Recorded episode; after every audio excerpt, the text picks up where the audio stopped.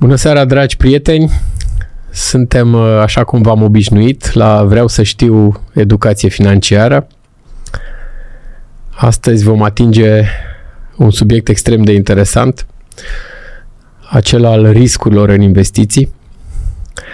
Și înainte să vă prezint invitatul din această seară, uh, să trebuie să le mulțumim partenerilor noștri, Banca Comercială Română, Bursa de Valori București și BT Asset Management.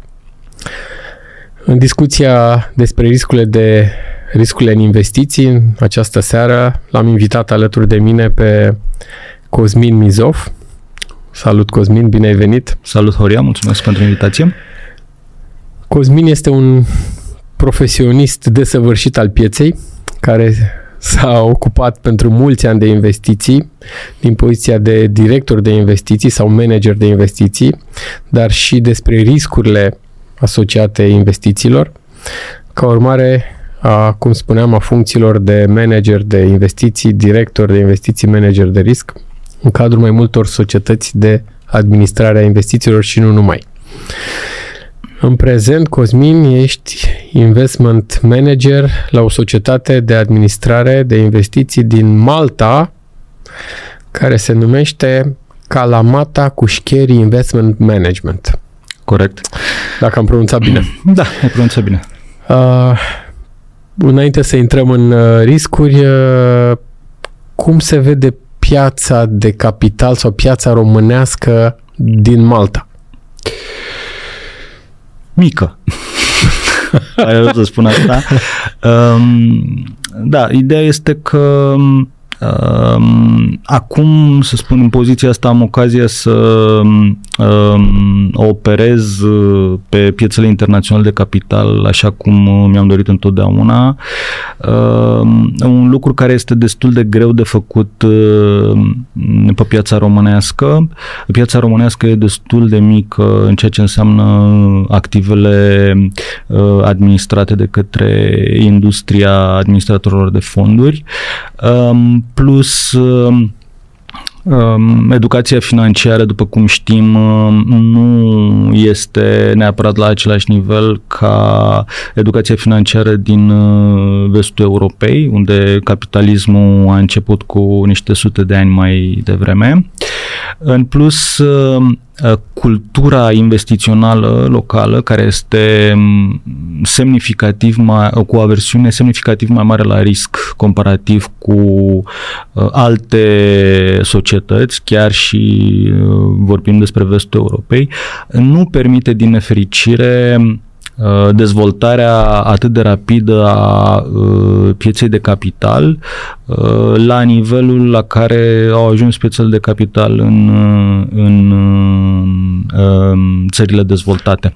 Adică tu zici că în România există o cultură care este are o aversiune la risc. Corect. Da? Față de alte piețe care se uită mai mult la riscuri pentru că, așa cum spune proverbul, cine nu riscă nu câștigă, nu? Da. Așa este. Piața, piețele dezvoltate au învățat să trăiască cu riscul, au învățat să-l accepte, au înțeles că pe termen lung Uh, numai acceptând riscurile și administrându-le corespunzător poți să faci uh, randamente uh, satisfăcătoare, dar oarecum este normal, adică totuși să nu uităm că mm, în România practic piața de capital a luat naștere acum 20 de ani, 25 de ani. 1995 se redeschidea bursa de da, valori. Deci să zicem că factorul timp a avut un rol foarte important și pe de altă parte să nu uităm că au existat și niște episoade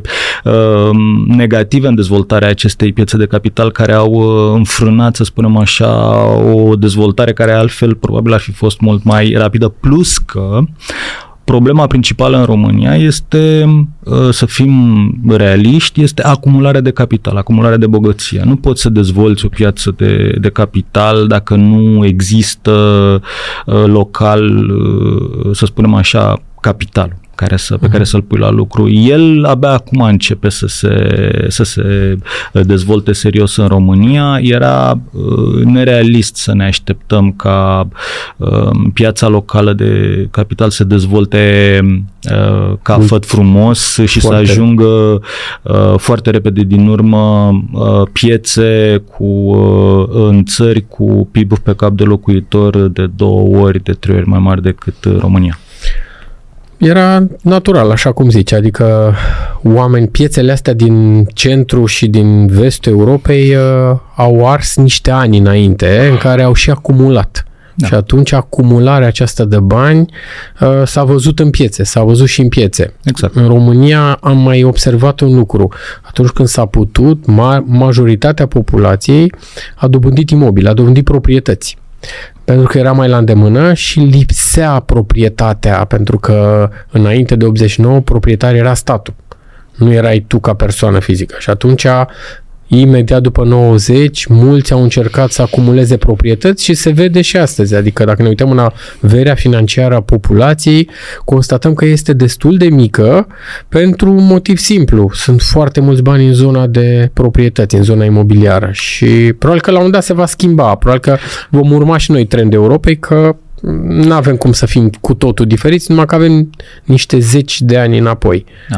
Cred că mai există și o altă explicație, la fel culturală. Da. Dezvoltarea efectivă a antreprenoriatului, a inițiativei private, a fost mult mai întârziată în economia locală decât în, în alte uh, țări, inclusiv din uh, centrul și estul Europei. Adică să fim, dacă uh, privim lucrurile dintr-o perspectivă mai largă, totuși, în timpul regimului comunist, care a existat și aici, dar a existat și în fostă Iugoslavia, a existat și în Ungaria și în Ceoslovacia pe și atunci. În și în Polonia, totuși, proprietatea privată, ca și concept, a fost mult mai, să spunem, protejată în țările respective decât în România. Deci, um, tradiția de antreprenoria, de inițiativă privată, de proprietate, uh, a avut, uh, a fost mult mai puternic înrădăcinată în alte țări decât în România.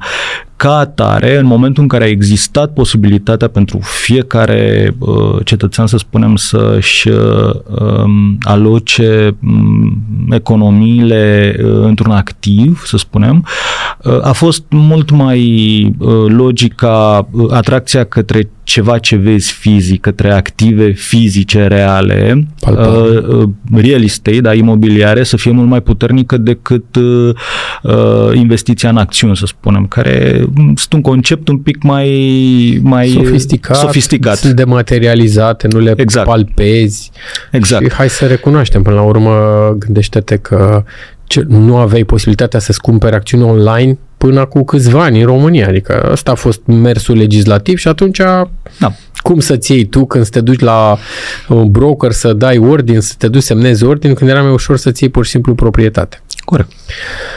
Aici e o discuție pe care putem să o extindem, dar scopul nostru astăzi e despre risc. Înainte să ne apropiem de riscuri, trebuie să mai spun despre tine un lucru. Um, ai absolvit, ai două certificări foarte importante.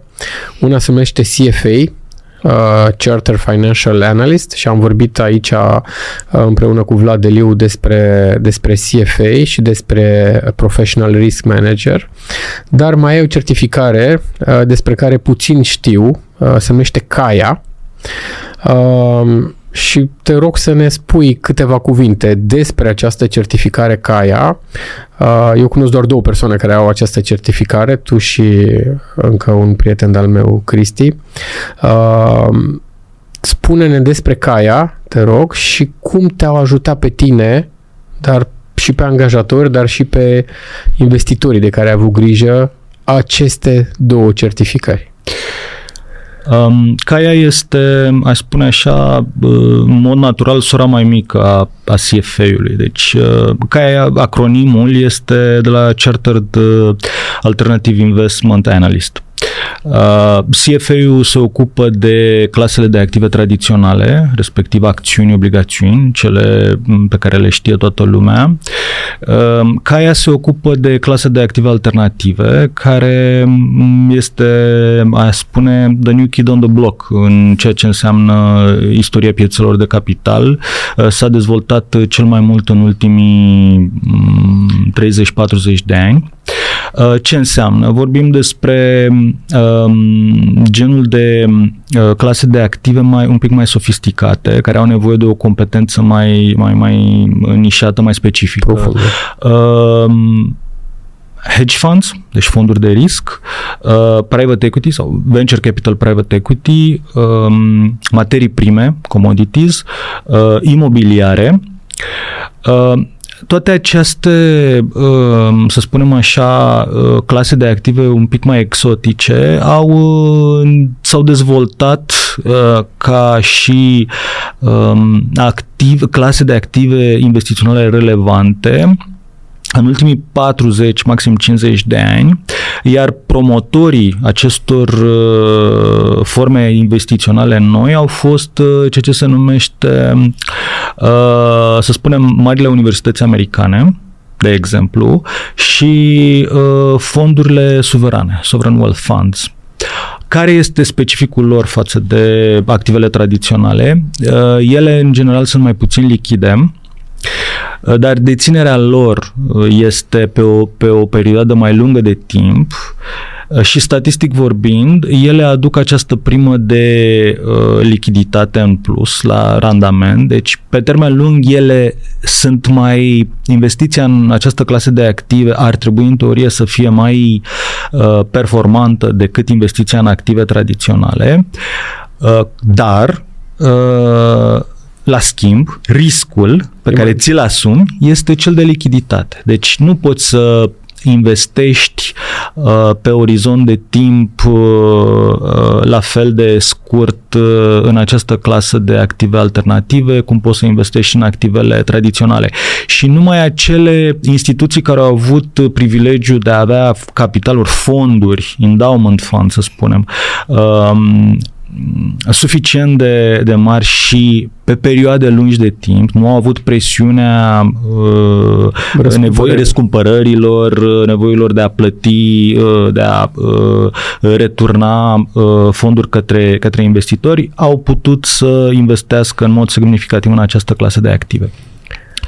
Cum a ajutat... Să fac eu, stai să fac o paranteză întâi, ca să fie, să încercăm să explicăm celor care ne urmăresc. Practic, instrumentele clasice sunt foarte lichide, și fondurile de investiții de regulă investesc în instrumente foarte lichide pentru motivul că poți să intri și să ieși din fond în fiecare zi. Exact. Fondurile de investiții alternative, de unde vine și definiția uh, Chartered Alternative Investment analyst în cazul, uh-huh. de, în cazul certificării tale, vine și se aplică instrumentelor financiare care sunt alternative, adică da. sunt altele care de regulă se pretează pentru fondurile de investiții alternative, din uh-huh. care nu poți să intri și să ieși în fiecare zi. Da. Dintr-un motiv simplu. Lichiditatea, adică administratorii de fonduri nu pot vinde în orice moment aceste instrumente, motiv pentru care de regulă ieși doar o dată pe an sau poate o dată la 3 ani sau la 5 ani, depinde cum scrie în... Exact. Am închis paranteza, sper că am explicat uh, da, da. pe înțelesul Des, tuturor. asta este Hai să mă întorc la cum te-au ajutat pe tine și pe angajatorii tăi și pe investitori, ca să zic așa. E clar, pe investitori, pe investitori cred că o să încerc să explic eu. Au văzut în tine un om cu o expertiză în plus față de alții care n-au făcut aceste cursuri. Foarte pe uh-huh. simplu, nu? Uh, ce aș putea să, din perspectiva mea, da. să spun, ce, ce, cum, cum au ajutat pe mine, uh, aș, uh, te spune exact ce mi-a spus odată un uh, Uh, un fost angajator al meu care și el era CFA Charter, cred că cu, luase charterul cu vreo 10 ani mai devreme decât mine, nici nu se numea CFA pe atunci probabil, um, și mi-a spus un singur lucru. După ce am luat charterul și a, a explicat foarte clar ce am simțit și eu. Uh, nu mai putea să mă prostească nimeni în legătură cu investiția. Adică nu era, uh, nu, nu puteai să îmi pui în față o, o oportunitate investițională, să spunem, uh, cu care să poți să, despre care să poți să-mi povestești lucruri, două, trei lucruri și să mă iei la preț de matineu, ca să spunem așa. Uh, iar după CFA, caia, să zicem așa, este la următor nivel. Deci, 呃嗯 în România, de exemplu, nu există o, un society, un, un charter CAIA uh, local. Cum pentru că, la CFA. Cum există CFA are la CFA România. Are, da, România, clar. Uh, CFA Society este o organizație foarte bine dezvoltată. Are, cred că la momentul acesta, peste 200 de, de membri chartered. Um, o, o, cred că are mai mult, cred că are vreo peste 300, dacă nu mă înșel. Eu, oricum, este un, un nume foarte, foarte um, um, cu o credibilitate extraordinară în, în ecosistemul financiar din România. Uh, Caia nu a ajuns la acest, la acest nivel, nu a ajuns la acest la nivel la nivel global, adică încă a spune că este in his infancy, să zic așa, e încă mai se mai coace, se mai dezvoltă. Um, nici nu se compară, iarăși din proprie experiență, nivelul de examenelor pe care le dai ca să-ți iei certărul CFA uh, este incomparabil cu nivelul examenelor. Mai greu sau mai ușor? Adică? Nu, e mult mai ușor la CAIA decât la CFA. Ah, adică okay. la CFA sunt trei, uh, uh, trei examene, câte două sesiuni a trei ore fiecare, deci șase ore într-o zi. Um, la CAIA sunt două examene, două sesiuni a câte două fiecare dacă mi-aduc, două ore fiecare dacă mi-aduc bine aminte. Deci e, e incomparabil. Dar Ideea este că împreună, uh, avantajul pe care mi l-au dat mie aceste certere, cât și angajatorilor mei și clienților pentru care am, uh, pentru care am lucrat, a fost clar uh, orizonturile deschise, adică uh, faptul că am putut să abordăm orice fel de uh, clase de uh, active investiționale pe care ne-am fi putut pune problema să, să, să o abordăm.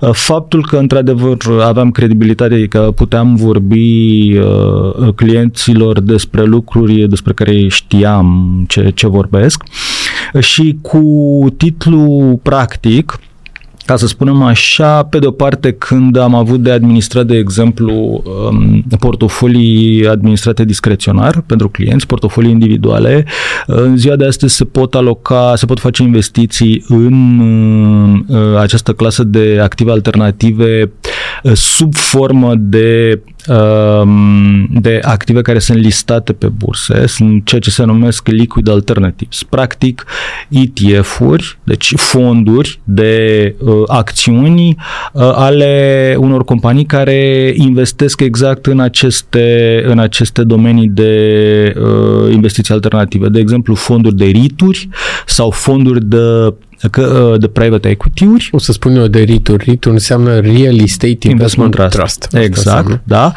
Uh, sau uh, fonduri care investesc în, în commodities, în materii prime. Materii prime. Pe de o parte. Pe de altă parte, când am avut ocazia să fiu implicat în proiecte de uh, investiții în domeniul imobiliar, uh, mi-a fost mult mai ușor să mă, uh, să mă descurc având în prin charterul CAIA, să spunem așa, o, o experiență un, de, de curriculară uh, relevantă în, uh, în industria de, de real estate. A povestit uh, Vlad Deliu aici că dacă avea CFA, îi se mărea salariul. Ai simțit și tu asta? Ai simțit că una din certificările acestea ți aducea o majorare de salariu? Nu, dar uh, la mine povestea a fost un pic uh, altfel. Adică, în general, uh, oamenii profesioniștii din domeniul investițiilor își iau aceste mm, diplome, aceste chartere după ce au activat deja o anumită perioadă în domeniul investițional. Deci, practic, pentru ei este un fel de, mm, să spunem așa, um, clarificare ideologică a ceea ce fac, structurare uh, a meseriei în care ei deja activează. La mine a fost un pic invers, sincer să fiu, adică eu am folosit, uh, mi-am, asta a fost intenția mea și chiar a, asta am reușit, ca prin CFA uh, prin charterul CFA să câștig îndeajuns de multă credibilitate astfel încât să pot intra în domeniu. Deci tu ai da, să poți intra în domeniul exact. investițiilor. Exact. Uh, chiar aici vreau să ajung cu tine. Uh, știu că ești uh, născut în Ploiești, ploieștean. Uh, a venit natural, probabil, ca facultatea să o faci la București, la finanțe, asigurări, bănci, bănci burse de valori. de valori. Uh, o mică cum, corecție. Cum? S-a da. născut în Câmpina crescut Aici în născut Ploiești. în Câmpina, da. mă scuzi. Eu sunt născut în Ploiești, da, dar doar născut acolo, n-am locuit acolo niciodată. Cum ai ajuns uh, la terminarea facultății spre zona asta de asset management sau n-ai început cu asset management? Nu, n-ai început, început cu investițiile de la început? Nu. Nu. Ok. Uh, ai terminat în 2000 facultatea, În nu? 2001 am terminat 2001. facultatea și după aceea am mai terminat în 2003 un uh, master, da, fi în management financiar și piețe de capital. Deci, okay. practic, din punct de vedere uh, educațional, să spunem, uh, background-ul meu este 100% uh, finance, financiar. Mm. Și chiar cu uh, uh, focus pe, pe piețe de capital, dar când am terminat eu uh, Uh, facultatea, piața de capital încă era destul de, destul de tânără, uh, nu erau chiar atât de multe oportunități. Și pe de altă parte atunci, uh, sincer, nu numai moda, dar aspirațiile, mi-aduc aminte, aspirațiile profesionale pentru un tânăr absolvent al ASE-ului erau în special către firmele de audit, către firmele Big Four și mi-am dorit foarte mult să ajung acolo și după câteva încercări chiar am reușit. Uh, nu în, nu în audit, ci în consultanță fiscală. Am activat, cred, aproape 5 ani în, în companii de Big Four, în consultanță fiscală uh, și am ajuns la un moment dat, cam aproape de 30 de ani, să, la concluzia că s-ar putea să nu-mi doresc să uh, ies la pensie din, uh, din uh, acea industrie că s-ar putea să nu fie exact ceea ce mi-am dorit, mi-aș dori eu să fac uh, din punct de vedere profesional. Um, partea cu investițiile, sincer, la mine a fost o, o anecdotică foarte simplă. Deci mi-au aminte când eram mic și citeam cam pe ce puneam mâna în biblioteca părinților, Uh, mi-aduc aminte că eram fascinat de cărțelul uh, James Clevel, care, sincer, erau foarte ușor de, de citit și de digerat. Nu pretind că avea o valoare beletristică extraordinară, dar mi-aduc aminte că uh, citind Nobil acasă, dacă nu mă înșel, uh, țin minte că s-a făcut parcă și un serial uh, uh, care sigur, o ecranizare, sigur da, o ecranizare a acestei cărți.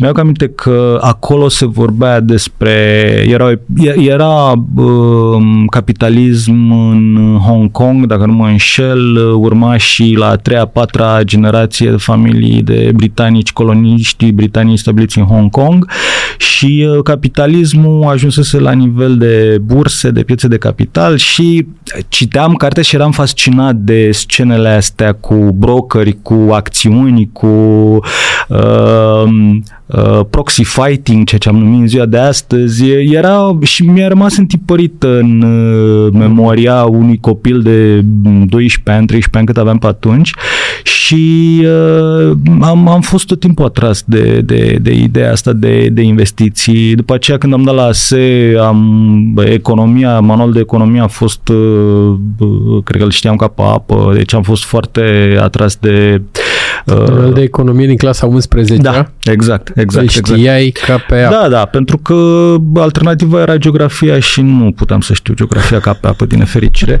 uh, și era singura șansă ca să ajung uh, să, să, să intru la ASE.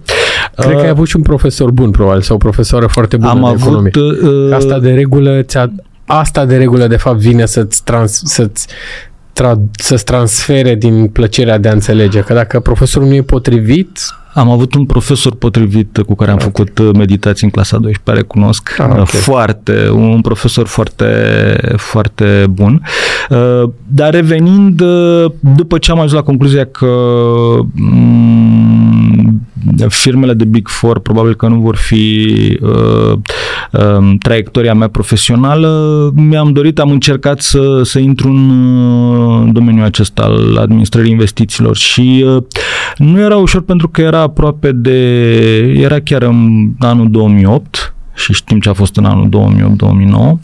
Uh, adică au scăzut piețele cu până la 80% și mai pot să dau eu un exemplu pe stradă, mi-aduc aminte pe șosele, cel puțin în București, în 2008 până prin toamnă, erau cozi interminabile și de la începutul anului 2009 constatam că la semafor mai sunt 10 mașini. Dacă până cu 6 luni înainte erau sute de mașini la semafor, erau 10.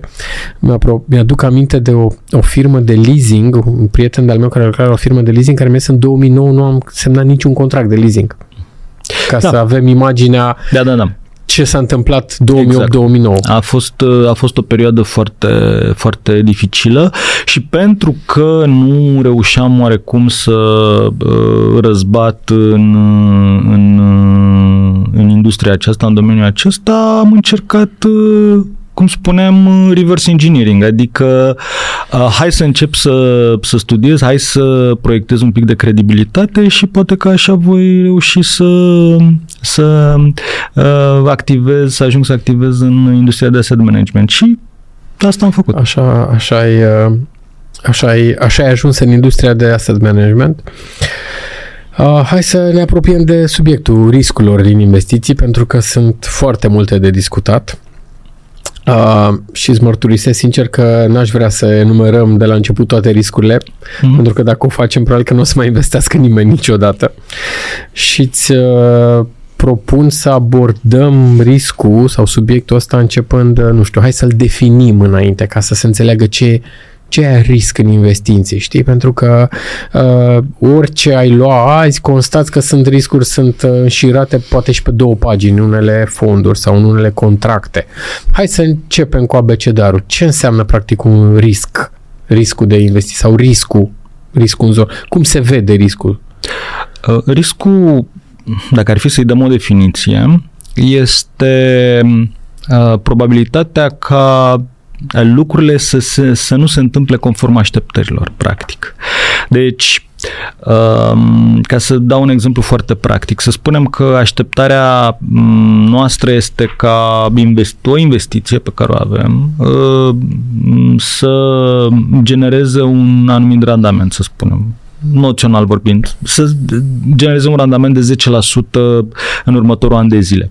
Riscul este ca acest lucru să nu se întâmple. Adică... Că dacă se, că dacă se întâmplă 10%, n-am văzut riscul. Exact. Dacă se întâmplă 20% dacă se suntem- întâmplă, nu, dacă se întâmplă 10%, înseamnă că lucrurile s-au întâmplat exact cum ne-am, cum ne-am așteptat. Deci nu avem nicio deviație de la, de la așteptări. Dacă, în schimb, s-a întâmplat ca randamentul să fie 0 sau să fie 20%, avem un risc. Deci, din punct de vedere matematic, riscul este și în sus și în jos. Problema noastră este, noi oamenii avem o problemă cu riscul în jos. Cu acolo, uh, acolo ne uh, doare și ne doare pentru că m, deja în, uh, în teoria financiară uh, s-a dovedit prin Tversky și Kahneman, de exemplu, că um, aversiunea la risc, deci durerea pe care cineva o uh, simte atunci când uh, um, are o pierdere financiară, este de trei ori mai mare decât satisfacția pe care o încercă atunci când are un profit financiar de aceeași mărime. Tocmai din acest motiv, riscul pentru noi oameni este uh, doar cel uh, în jos, nu cel în sus. Cel în sus nu prea ne interesează, cel... E satisfăcător ăla. Deci în Da. exemplu tău e simplu, ca să-l mai spunem o dată. Deci dacă îți propui sau ai așteptarea ca instrumentul pe care l-ai luat să aibă plus 10 lei peste un an și are plus 20, ești cel mai fericit, n-ai văzut niciun risc pentru că te-ai făcut cu 20 de, cu 10 lei în plus. Dacă în schimb instrumentul are 98 de lei sau tot 100 după un an, mm. deci nu are plus 10, opa, avem, opa, atunci vedem riscul. Și încă o dată, Da. în primul scenariu, satisfacția pe care o am este de trei ori mai uh, mică decât durerea pe care o simt, frustrarea pe care o simt în al doilea scenariu. Da, asta e corect. Uh, dar uh, hai să, hai să vorbim de un risc așa, apropo de riscuri. Noi la riscuri, sau mă rog, voi mai degrabă, la riscuri vă uitați de azi înapoi și riscul este uh, Uh, nu este prospectiv, este retrospectiv, că te uiți Mhm. de azi înapoi și Da. niciodată nu te uiți de azi înainte, nu? Cum? Pentru că tu nu tu n-ai globul de cristal. De cristal. Da. Deci- Cred, cred că perspectiva asta poate fi uh, privită, să spunem așa, din ambele sensuri. Adică Da. da. dacă avem o lentilă, putem să ne uităm și pe o parte și pe alta. Da. Așa este în principiu. Adică, concluzia, de, revenind, Asta este definiția riscului. Uh, Ce fac oamenii ca să... uh, m, O altă idee pe care m, simt nevoia să o menționez este că uh, nu există de fapt risc zero. Adică riscul zero este o noțiune abstractă care, uh, de care avem nevoie ca să definim uh, domeniul în care, în care jucăm, cum avem nevoie la matematică să definim originea când uh, tragem un sistem de, de, de, de axe. Uh, E, repet, este doar un, un concept abstract pentru că inclusiv cele mai uh, improbabile lucruri uh, pe care ni le putem imagina, nu cred că le putem afirma cu o probabilitate de 100%. Că nu o să se întâmple Că nu o să se niciodată. întâmple niciodată. Odată. Că nu o să se întâmple niciodată. Ca atare, pentru că dacă pornim de la premiza asta că zero risc nu există, înseamnă că riscul este ceva cu care trebuie să trăim. Trebuie să ne obișnuim să trăim, uh, că nu avem de ales și că probabil o uh, cale mai bună de a trăi cu el este să încercăm să-l acceptăm și să-l administrăm în consecință decât să încercăm să-l evităm sub orice, uh, sub orice formă posibilă, pentru că s-ar putea ca în a doua variantă comportamentul nostru uh, economic să nu fie optim pentru noi. Bun, și atunci ce facem? Uh, Păi cine vrea zero stă în casă, nu iese din casă. Exact. Și dacă stai să te gândești bine, chiar și în casă sunt riscuri pentru că nu-ți oxigenezi creierul. Hai să zici că ok, îți dai drumul la geam. Dar discutăm de investiții aici. Da. Când stai în casă și nu vrei să accesezi un laptop, să te uiți pe ce-ți fac piețele, acțiunile, banii, depozitele, nu știu ce, ok, disc, da? exact. Deci nu există risc zero. Exact. În nu orice- există risc zero. Nu, nu, nu există, uh, nu, ni- nimeni nu poate să este, ca, ca să uh, dau un exemplu similar, uh, și în medicină. Da? Uh, Dacă mergi să faci o anumită operație, probabilitatea ca acea operație să reușească, bazându-te pe mâna doctorului și așa mai departe, pe, pe experiență, pe uh, tot ceea ce vrei, Cum mai zic doctorii și pe materialul clientului. și pe materialul clientului, nu cred că există niciodată, uh, nici, niciun doctor nu poate să-și asume să spună în această operație nu se va întâmpla Riscul este zero. nimic. Riscul este zero, că tocmai în acest motiv, din câte știu eu, de fiecare dată când te duci într-o sală de operație, semnezi întâi niște declarații pe propria răspundere. Deci, Asta se vede mai mult și mai la, se vede mai mult uh, și se are mai mult în evidență la spitalele private, Mhm. unde într-adevăr înainte de a face orice ești pus să semnezi, Mhm. tocmai pentru că uh, e un sistem privat odată Mm? și riscul nu îl transferă pacientul Mm. către doctor, ci rămâne al pacientului. E adevărat, te duci acolo pentru că ai încredere în respectivul spital, doctor, robotică, personal, auxiliar și așa mai departe. Dar în- tot semnezi teancul Exact. de hârtii. risc zero nu există. Așa este. Bun. Uh, mergând mai departe, ce facem ca să putem să, să, să, să navigăm în această lume cu riscuri? Uh, trebuie să încercăm să le cuantificăm într-un fel sau altul și atunci uh, e, economiștii și în general actorii din lumea financiară au definit anumite modele matematice uh, statistice uh, prin care încearcă să, să rezolve această problemă, să uh, cuantifice foarte clar uh, riscul ca, Mhm. ca, ca definiție. Problema este că de fapt, sunt mai multe probleme. Um, matematica și um, statistica îți poate da exact ceea ce ai spus tu mai S-a devreme. întâmplat până acum. Îți poate da o imagine despre ceea ce știi, niciodată despre ceea ce nu știi. Și pentru că acel ceea ce nu știi nu a fost experimentat, nu a putut fi măsurat, nu a putut fi luat în calcul. Nu se vede în globul Nu de se, cristal. nu, nu se vede Nu în se globul vede. de, de, de cristal. De asta, într-un fel, ceea ce uh, ai spus tu, faptul că uh, administrarea riscurilor este mai degrabă retrospectivă decât prospectivă, este adevărat. Dar pot să-ți dau și cealaltă uh, imagine, de, deci prin lentilă, prin, din cealaltă direcție, în care um, administrarea riscului este, poate fi considerată ca fiind mai degrabă prospectivă decât retrospectivă. De ce? Pentru că uh, noi când, când ne uităm uh, la, la lucruri post factum, uh, problema noastră este că ne uităm, vedem doar ceea ce s-a întâmplat, nu vedem niciodată ce nu s-a întâmplat. E, de exemplu, în statistică există ceea ce se numește survivorship bias. Adică noi vedem doar poveștile de succes, vedem, nu vedem, nu vedem niciodată riscurile care au trecut pe lângă ureche, dar nu ne-au lovit, pe care probabil am avut noroc și ne-au, ne- ne-au evitat, ne-au ocolit. Uh, Ca să-ți dau un exemplu, uh, dacă astăzi ne uităm ce ai fi făcut dacă ai fi investit în anul 2001, să spunem, în acțiunea Amazon. Păi astăzi ai fi fost probabil un milionar foarte fericit. Dar m, puțină lume mai stă să se uite că m, după dot-com bubble Amazon ajunsese la minus 90% din valoarea pe care o avea în anul 2001, să zicem. Adică, uh, da, și a fost probabil la niște uh, uh, o distanță foarte, Foarte mică mică. de, de un uh, default la un moment dat. Dar acel lucru nu s-a întâmplat, da? Adică riscul acela exista, dar acum, când vedem, când, când ne uităm la toată povestea, facem abstracție de, de, de, aceste, de aceste lucruri. De-aia, din acest motiv spun că uh, administrarea riscurilor poate fi privită și mai degrabă ca o activitate prospectivă decât uh, retrospectivă, pentru că facem abstracție de toate lucrurile care nu s-au întâmplat, de toate riscurile care nu s-au materializat. Poate că, într-adevăr, acum dacă ne uităm retrospectiv, e mai ușor să tolerăm. Adică vedem Sigur. o poză în care zicem, ok, dacă o aveam, aveam investit în Amazon și scădea cu minus 90%, sigur că acum e ușor să zici, bine, stăteai cu ea, dar aveai stomac să stai cu ea când îți scădea cu 90%? Surpriză, probabil că marea majoritate nu aveau. Și ar fi, nu, de fapt, de aia și scăzut așa de mult, pentru că mulți n-au avut stomac să digere, să zică, ok, stăm cu ea că scade, dar o să-și revină. Uh-huh. Da? Exact.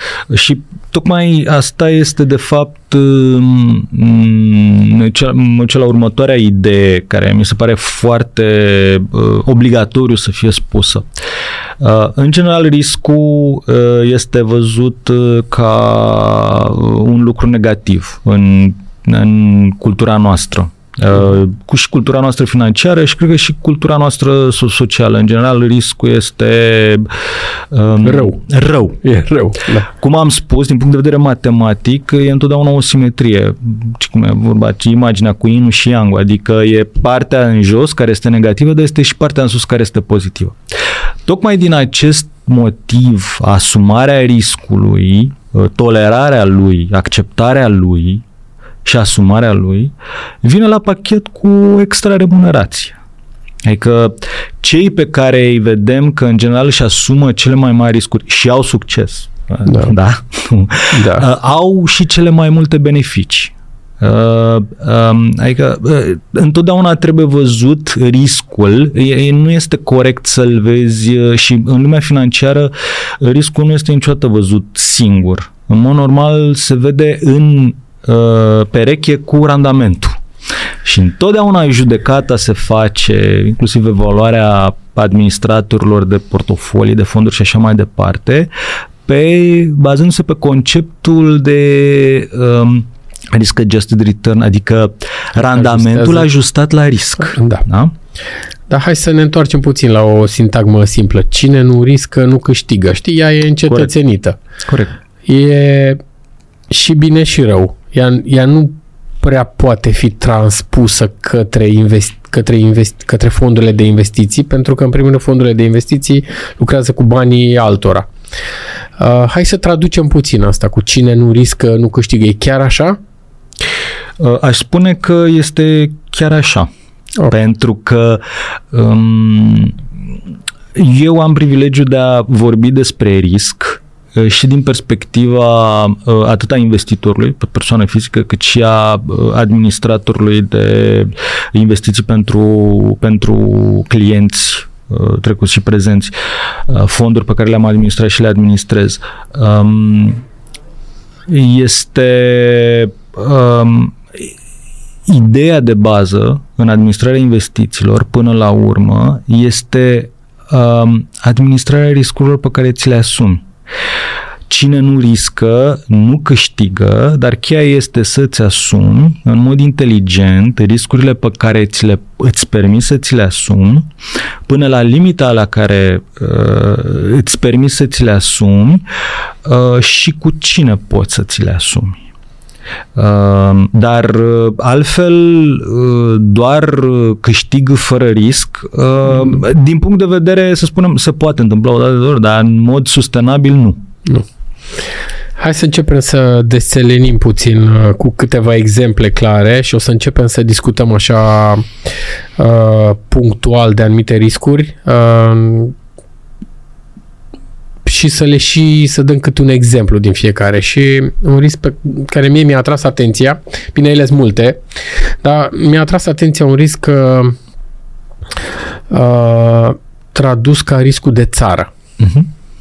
Uh, sau l-am văzut explicat uh, riscul de investiții în România sau în alte țări. Hai să explicăm puțin cum se vede riscul ăsta de țară, că poate, poate că e primul risc pe care trebuie să-l iei în calcul și practic e un risc mai de sus, așa, știi? Adică atunci când vrei să investești, unde vrei să investești? Te apuci, te gândești, ok, sunt din București, investesc în România în principal, da? Uh-huh. De ce nu investesc în alte țări? Pentru că, surpriză, nu știu, de exemplu, care e sistemul de impozitare, nu? Uh-huh. Asta ar fi una. Sau uh, uh, n-am contact cu, uh, um, nu știu, cu legislația de acolo să văd cât ar însemna, ce ar însemna să închei un contract cu un broker din altă țară. Cum se mai vede? Cum se mai vede? Cum putem să mai traducem riscul ăsta de țară? În ce se mai traduce el așa la investiții? O să intrăm și pe anumite instrumente să le uh-huh. explicăm, da? Deocamdată...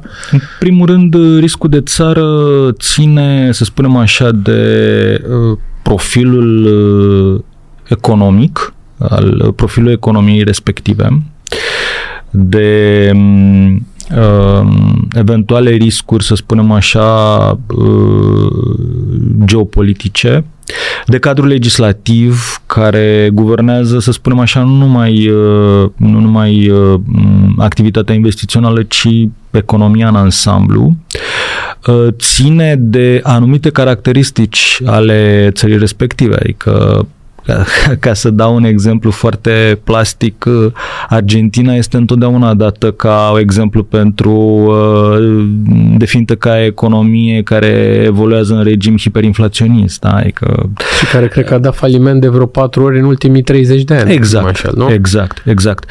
Um, dar um, Cred că și inclusiv riscul politic care ține de, de regimul politic existent în țara respectivă este evident asimilabil riscului de țară.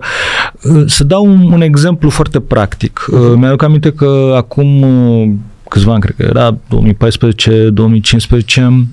lucram la un asset manager regional în, în Slovenia și eram implicat în administrarea unui fond de uh, deschis de investiții, uh, acțiuni cu arie de acoperire Europa Centrală și de Est plus Rusia.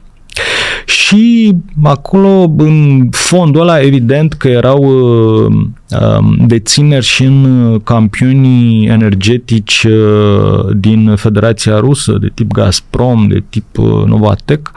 Și problema era, întotdeauna te întrebai, te uitai la aceste business-uri care erau extraordinar de profitabile și care se tranzacționau istoric la multipli de evaluare minimali. Deci minimal comparativ cu, cu regiunea.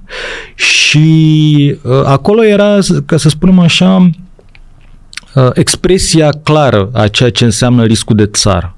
Deci, riscul geopolitic acolo, ca de exemplu Gazpromul, care uh, pe hârtie o companie de stat, dar uh, de facto putea fi oricând uh, um, subiect al unei redistribuții a profiturilor și în general a modelului de afaceri în funcție de interesele geostrategice ale Federației Ruse spunea oricărui investitor că maximum de uh, valoare pe care poți să-l dai unui astfel de business, indiferent de fluxurile de numerar pe care le generează, de profiturile pe care le generează, de perspectivele uh, prețurilor, uh, prețului petrolului sau gazelor naturale pe piețele internaționale, nu poate fi decât până aici. Pentru că, dincolo de uh, nivelul acesta, evident, poți să plătești mai mult, dar îți asumi că oricând se poate întâmpla ceva adică risc negativ. politic care putea să intervină cu anumite legi și să taie din profituri foarte exact. ușor. Da? Și din nefericire aș putea spune că probabil acesta este unul din motivele pentru care atunci când ne uităm la piața locală de capital, la bursa locală, um, în general, companiile locale se tranzacționează la niște multipli de valoare mai scăzuți decât uh, alte țări din regiune. Hai să spunem un pic apropo de multipli, cred că te referi mm. la multiplu PER, da. care înseamnă în, câți, în câți ani, de exemplu un PER de 5 înseamnă că uh, îți recuperezi investiția din profitul companiei pe care îl obține în următorii 5 ani. Corect. Asta e un PER de 5, da. de exemplu, da? da? Corect. Și într-adevăr, piața românească, marea majoritate a companiilor, mult, nu neapărat mare, multe companii se tranzacționa la un PER mai mic de 10. Da. Uh, deși dacă ne uităm la piețele din afară, multiplul ăsta e mult mai mare. Deci da. îl regăsești pe piețe peste 10 de mhm. regulă mm-hmm. și aici e într-un motiv simplu, pentru că riscul legislativ în România, adică riscul ca uh, legiuitorul din România să vină cu o lege care să afecteze bunul mers al companiilor, e un pic mai mare. Da. Uite, hai să-ți dau un exemplu foarte simplu. În 2000 în 2019, 2019 2018 am un prieten care își ia un credit uh, de la o bancă din România, partea unui grup, intern, grup european și un alt prieten din Italia care își cumpără își ia un credit uh, din Italia, tot de la o bancă cu uh, prezență europeană. Creditul în România 6% la lei, creditul în Italia 1,5% la euro. Mm. Și zic, opa, oameni buni, e ok? Răspunsul a venit riscul de țară. Pentru că risc, în România sunt mai multe riscuri decât în Italia. Asta a fost e corect ce am este absolut corect. Absolut. Deci așa se traduce practic riscul de țară, ca să fie exemplu clasic și apropo și de riscul geopolitic. Da? Exact. Acum lucrurile s-au mai așezat în România, trebuie să recunoaștem, dar am avut și excepții de-a lungul ultimelor ani uh, și ajungem mai spre final să povestim un pic de acele lebe de negre. Putem să spunem acum, apropo de un risc geopolitic sau de un risc legislativ, uh, acela în care guvernul vine și pune o taxă specială pe a companii într-un anumit domeniu, de exemplu, nu? Mm-hmm. Lucru care apare peste noapte ce se întâmplă a doua zi, bursele, toate acțiunile o iau la vale. Cu... Sau pot să-ți dau eu un alt exemplu de foarte mare actualitate, cazul în care apare mm, o inițiativă legislativă conform căreia ă, se propune ca nivelul de transparență al ă, nivelul de raportări financiare pe piața de capital să fie ă, mai scăzut decât în prezent, renunțându-se la raportările financiare trimestriale. Da, am vorbit aici, la masa aceasta și am înțeles de la Gabriel Țecheră că de fapt problema lui ca uh, emitent de fapt n-ar fi decât uh, acea legată că termenul de 45 de zile e un pic cam strâns. El, n-ar, el nu era neapărat împotrivă, pentru că într-adevăr nivelul de raportare este, adică rămâne o distanță foarte mare între raportarea de la semestru 1, care este la final de august, și raportarea pe anul, anul în curs, care unde apar date preliminare la final de februarie și cât de cât certe și auditate la final de martie. Deci sunt șase luni sau șapte luni în care nu știa mare lucru despre companie, cu excepția raportărilor curente care, mă rog, sunt obligatorii apropo de mersul societății, dar nu ai nimic concret, profit, pierdere, ai... Mai că ă, dacă privim piața de loc, până la urmă trăim într-o lume globalizată, da? Și uh, uh, trebuie să înțelegem că inclusiv piețele de capital sunt uh, uh, eu ca investitor, ca deținător de capital pe care vreau să-l aloc într-o parte sau alta, pot să alege să aloc într-o piață sau într-o altă piață în funcție de avantajele pe care le am eu ca investitor. Da? Da. Deci dacă uh, acest, uh, acest, uh, să spunem așa, ceea ce credeam că este un nivel de bună guvernanță corporativă de raportare financiară trimestrială care este de la sine înțeles pe piețele hiperdezvoltate din lumea asta, cum ar fi Statele Unite, să spunem, nu poate fi nu poate fi menținut pe piața locală, nu ar trebui să mă mire că capitalurile investitorilor încearcă să-și găsească loc acolo unde sunt, unde protecția intereselor investitorilor este, este mai mare. Mai mare. O să vedem cum o să, cum o să fie cu raportările trimestriale. Deocamdată încă e în proiectul, în procesul de dezbatere publică. Da, e un, un exemplu e un foarte, exemplu? foarte e... clar de uh, risc, risc de țară, adică m- genul acesta de inițiative legislative sunt pur și simplu uh, pentru profesioniștii din piața de capital personal sunt de neînțeles, dar există.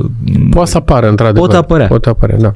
Uite, mai e un risc pe care l-am uh, depistat în, uh, într-un prospect al unui fond de investiții, al unor colegi din industria fondurilor de investiții, risc legat de stadiul incipient de dezvoltare al pieței de capital din România cu un grad de lichiditate relativ redus, instrumentele financiare cotate pe piața locală de capital au o volatilitate mai mare decât instrumente similare listate pe piețe dezvoltate, putând astfel genera variații mai mari de preț ale unității de fond.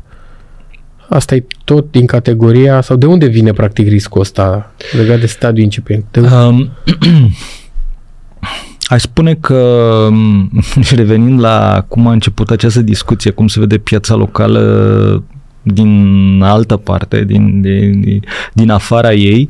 Într-adevăr, piața locală de capital este într-un, încă într-un stadiu incipient de dezvoltare. De exemplu, în ziua de astăzi pe piața locală de capital nu poți decât să cumperi, nu poți să vinzi uh, în, în lipsă, să spunem așa, adică nu poți da, să faci, instrumentele. Nu, nu ai instrumentele derivate Au, cu care ai putea să... Se pare că or să apară, odată cu contrapartea centrală, or să vină. Deocamdată. E chestiune de Deocamdată. luni sau poate, nu știu, un an Da, dar marș. dincolo de asta să nu uităm că adică va fi nevoie de o anumită perioadă de acomodare, adică să nu ne așteptăm ca să de a doua zi să... Da, și de a doua zi gata, o să, instrumente. O să fie nu, o să fie. Uh, uh, toate oportunitățile de investiții în instrumente financiare derivate vor fi uh, prezente pe masă. Nu este chiar așa. Uh-huh. Da, problema principală este că, de exemplu, într-adevăr, riscul de lichiditate este mare pe piața locală. Dacă ești un investitor uh, important, vorbim despre sume Um,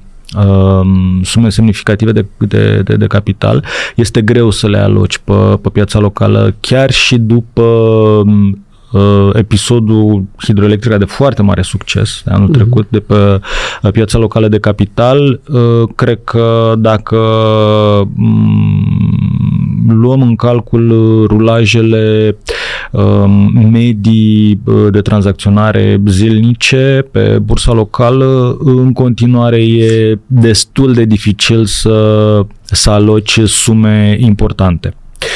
Uh, asta Chiar e, pe toți emitenții? Nu pe, pe toți. Nu pe toți. Da. Sunt emitenți destul de lichizi, ca să zic așa, au tranzacții, dar într-adevăr mi-aduc aminte și acum în acea dimineață când s-a listat hidroelectrica, la 10 și 3 minute erau 100 de milioane de lei, ceea ce în alte zile nu, nu erau zile întregi pe bursă când volumele de tranzacțiuni erau de 10-20 de milioane de lei și eu, după 3 minute erau 100 de milioane. Așa ceva da. nu am văzut niciodată pe bursa din România.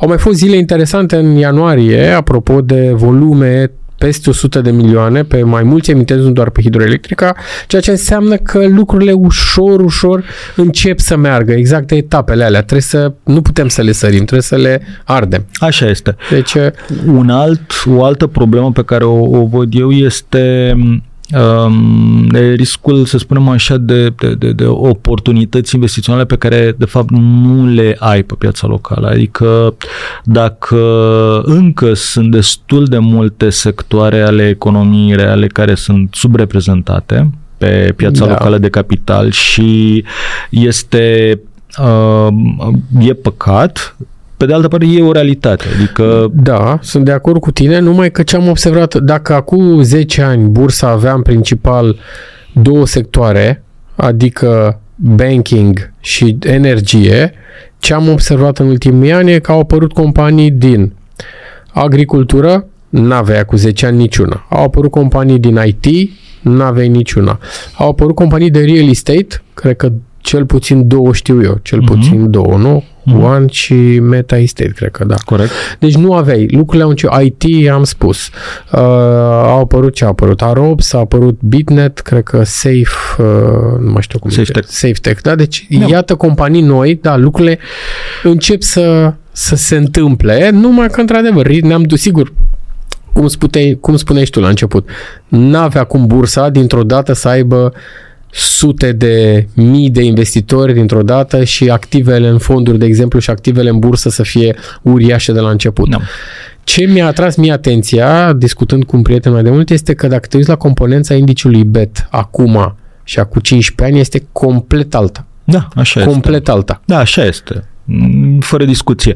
Uh, bine, și pentru că indicele B de acum 15 ani, cred că era de fapt un rezultat al, uh, al ceea ce uh, cum a apărut piața de capital da, în România, cum apărut, adică da. cum a apărut bursa, cum s-a petrecut programul de privatizare în masă și păi n-aveai, așa, așa mai n-aveai departe. N-aveai SNG, n-aveai SNN, n-aveai mm, Transelectrica, mm. n-aveai Medlife, n-aveai uh, uh, ce mai, n-aveai Hidro, n-aveai FP, păi cred că aveai doar TLV, doar uh, SNP da. și nici nu mai știu ce mai era. Da, nu, e, și cam e foarte adevărat. N-aveai electrica, deci n-aveai... E foarte adevărat.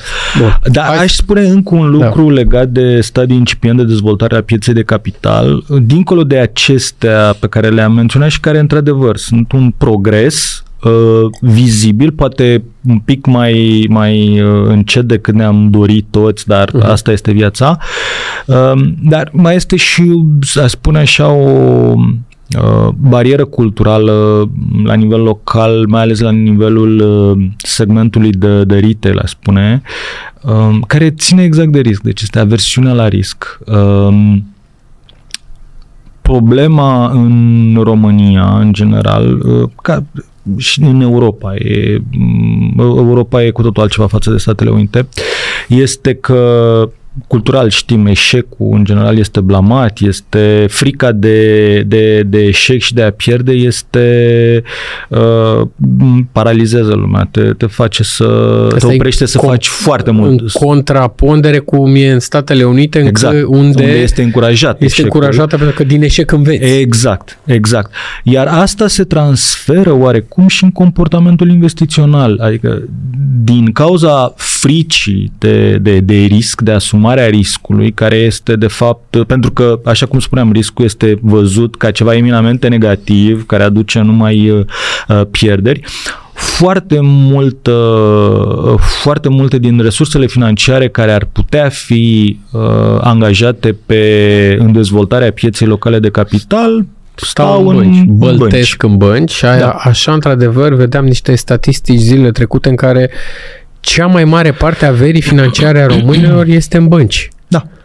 Da. și te uiți că e o mirare cum de sunt atâția bani acolo și cum de sunt așa de puțini bani în instrumente, în fond, bine, în fonduri de pensie normal încă să fie puțini, pentru că fondurile de pensii sunt o, o industrie născută în 2017 și 2018, deci încă e la început. Dar în alte instrumente financiare, încă acțiuni, obligațiuni, fonduri de investiții, încă nivelul e foarte jos, dar de departe băncile sunt. Hai să ne întoarcem la riscuri, uite, și hai să vorbim un pic de, tu ai zis că există risc, că nu există risc zero. Cum e cu titlurile de stat? Uh, hai să vedem. La titlurile de stat discutăm de probabil instrumentul cu un grad de risc foarte scăzut, ca să da, nu zicem zero. Așa este. Da? Așa este. Dar ce riscuri mai putem asocia? Riscul de, există un risc de lichiditate la titlurile de stat? Depinde. Că la emisiunile tezauri, din câte știu eu, ele în principal, odată ce ai investit, ori stai cu ele până la maturitate ca să uh, îți iei și uh, um, dobânda asociată. Uh, știu că există posibilitatea de a le lichidiza anticipat, dar asta vine oarecum la pachet cu uh, pierderea dobânzii alocate. Care urmează. Care adică urmează. dacă ți-ai luat, ți-ai luat instrumentul, ți-ai luat titlul uh-huh. de state zaurazi, uh, azi când îl lansează Ministerul de Finanțe, nu știu, 1 15 februarie, dau exemplu, și el e plătibil o dată pe an, în 15 februarie 2025, dacă l-ai vândut uh, pe 10 februarie februarie 2025, dobânda pe care urmează să o încasezi în peste 5 zile nu mai încasezi deloc. Exact, exact. Deci cumva sancțiunea ca la depozit pe un an, dacă Corect. îi spar depozitul înainte de un an, dobânda s-a Corect. închis. Pe când la pe când la uh, deci- emisiunile de obligațiuni ale Ministerului de Finanțe care sunt listate pe piața de capital, emisiunile Fidelis, în principiu nu ai această problemă, deși și acolo teoretic câteodată e o problemă de, de, de, de lichiditate, mai ales dacă vorbim de, de dacă sume ai... importante. Uh-huh. Dar acolo ai ceea ce se numește riscul de piață, adică m- asta e... Uh, instrumentele financiare listate pe piața de capital îți dau pe de o parte, îți elimină pe de o parte riscul de lichiditate, dar pe de altă parte îți aduc riscul de piață, adică dacă pe piață există panică, există frică, există incertitudine legată de viitor sau de evenimente care urmează să se întâmple. Ce o să facă toată lumea? O să vândă toate titlurile exact. de stat. Problema e cine le cumpără. Well, întotdeauna că există la prețul vinzi, corect, întotdeauna există un, uh, un uh, cumpărător interesat, dar poate că prețul acela nu este cel dorit de către vânzător și Uite, asta s-a întâmplat cu titlurile de stat uh, până acum vreo 2 ani, până prin 2024, până la începutul 2022, titlurile de stat erau cu randamente cam 2%, așa, dacă ține o minte, nu? Da. 2, maxim 3%, la, nu cred că erau cu 3%, depindea de durat. De maturitate. De maturitate. Corect. Adică cu cât era maturitatea mai lungă, uh-huh. adică cu cât e durata mai mare, cu atâta uh, dobândă era mai mare, dar oricum erau intervalele foarte mici. E, a venit, uh, a venit inflația și dobânzile de la 2 și ceva la sută la titlurile de stat s-au făcut 8. În septembrie 2023 era 8%. Statul României așa cu 8%. Uh, ce dacă aveai instrumente cu 2%, titlul cu 2%, valoarea ta reală nu mai era 100 plus 2% dobândă, era 93, 94%. Nu? Da. Ce variantă aveai? Să le ții până la maturitate, să-ți încasezi dobânda de 2% uh-huh. Mhm. sau să le vinzi și să-ți cumperi instrumente cu dobândă 8%. Da. Unde da. Vreau să duc discuția apropo de riscul de dobândă pe termen lung sau pe termen scurt. Da. Ehm, în teoria financiară, riscul acesta asociat uh, deținerii de investiții în obligațiuni se numește uh, riscul de reinvestire în principiu, care merge în ambele sensuri. Adică, pe de o parte, să spunem că uh, ai o anumită sumă investită în instrumente, în obligațiuni, în momentul în care rata dobânzii era 6%, dar să spunem că maturitatea este de 3 ani, după un an de zile um, rata dobânzii crește la 8%. Dacă ai fi așteptat un an de zile, ai fi putut să comiți acea sumă de uh, bani pe care ai uh, alocat-o inițial la un randament mai bun. Uh-huh. Pe de altă parte, uh, poți privi invers. Dacă, uh, de exemplu, investești într-o emisiune de obligațiuni la un randament de 6% și iei un cupon trimestrial sau semestrial, să spunem, pentru care îți apare nevoia în momentul în care uh, îl încasezi, ai nevoie să-l reinvestești. Dacă în acel moment dobânzile care sunt disponibile în piață la următoarele emisiuni de obligațiuni sunt mai mici, da? pierzi, pentru da. că reinvestești acele fonduri la uh, un uh, randament mai mic decât adică, uh, cel hai să mai explicăm. deci ai luat un titlu de stat în 2023, a ieșit statul român cu septembrie 2022, mint, nu 2020, mm-hmm. 2022, mint. 2022, da, cu 8%, da? Pe 5 ani, da? 8%. În 2023, la un an, ai încasat dobânda. La 100 de lei, 8 lei. 8 lei aceea trebuia să faci ceva cu ei. Corect. Da? Mai găseai instrumente cu 8%, mai găseai titlul de stat cu 8%, nu mai găseai pentru că deja dobânzile începuseră să scadă. Uh-huh. Da? Și acum, de fapt, așa se explică riscul de reinvestire. Da? da. Când încasezi dobânda, ăia bani noi pe care îi ai și trebuie să investești. Ce faci cu ei? Constați că dacă titlul tău de stat, obligațiunile de stat sunt cele care ți se potrivesc și cele pe care vrei să le ai în portofoliu, nu mai poți să găsești-o cu 8% uh-huh. Mhm. și surpriză găsești cu dobânzi mai mici. Sau varianta cealaltă în care găsești cu dobânzi mai mari, dar iarăși aici nu mai vedem riscul. Aici vedem numai beneficiu. Că mai există și un alt risc uh, specific la fel uh, investiției în, în obligațiuni este cel legat de evoluția inflației, care e foarte prezent, să spunem, în ultimii doi ani, doi de ani, exemplu. Da. Ce faci dacă investești într-o emisiune de bă, obligațiuni la 5% și te trezești pe o maturitate de 3 ani și te trezești peste un an de zile că inflația este de fapt 6% anual. Păi pierderea e netă, direct, adică o simți ce poți să faci? Dacă instrumentul e listat, uh-huh. poți să-l vinzi dacă și dobânzile au crescut și de regulă ar trebui să cam țină pasul. Evident. Deci vinzi instrumentul cu 5%, dar nu mai vinzi la valoarea lui nominală, îl vinzi la mai puțin. Corect. Da? Uh, și surpriza plăcută e că vei găsi instrumente aproape sigur uh-huh. cu mhm. dobânzi mai mari decât inflația sau oricum tot cam pe acolo. Tot cam pe acolo, dar nu ai cum să știi sigur știi?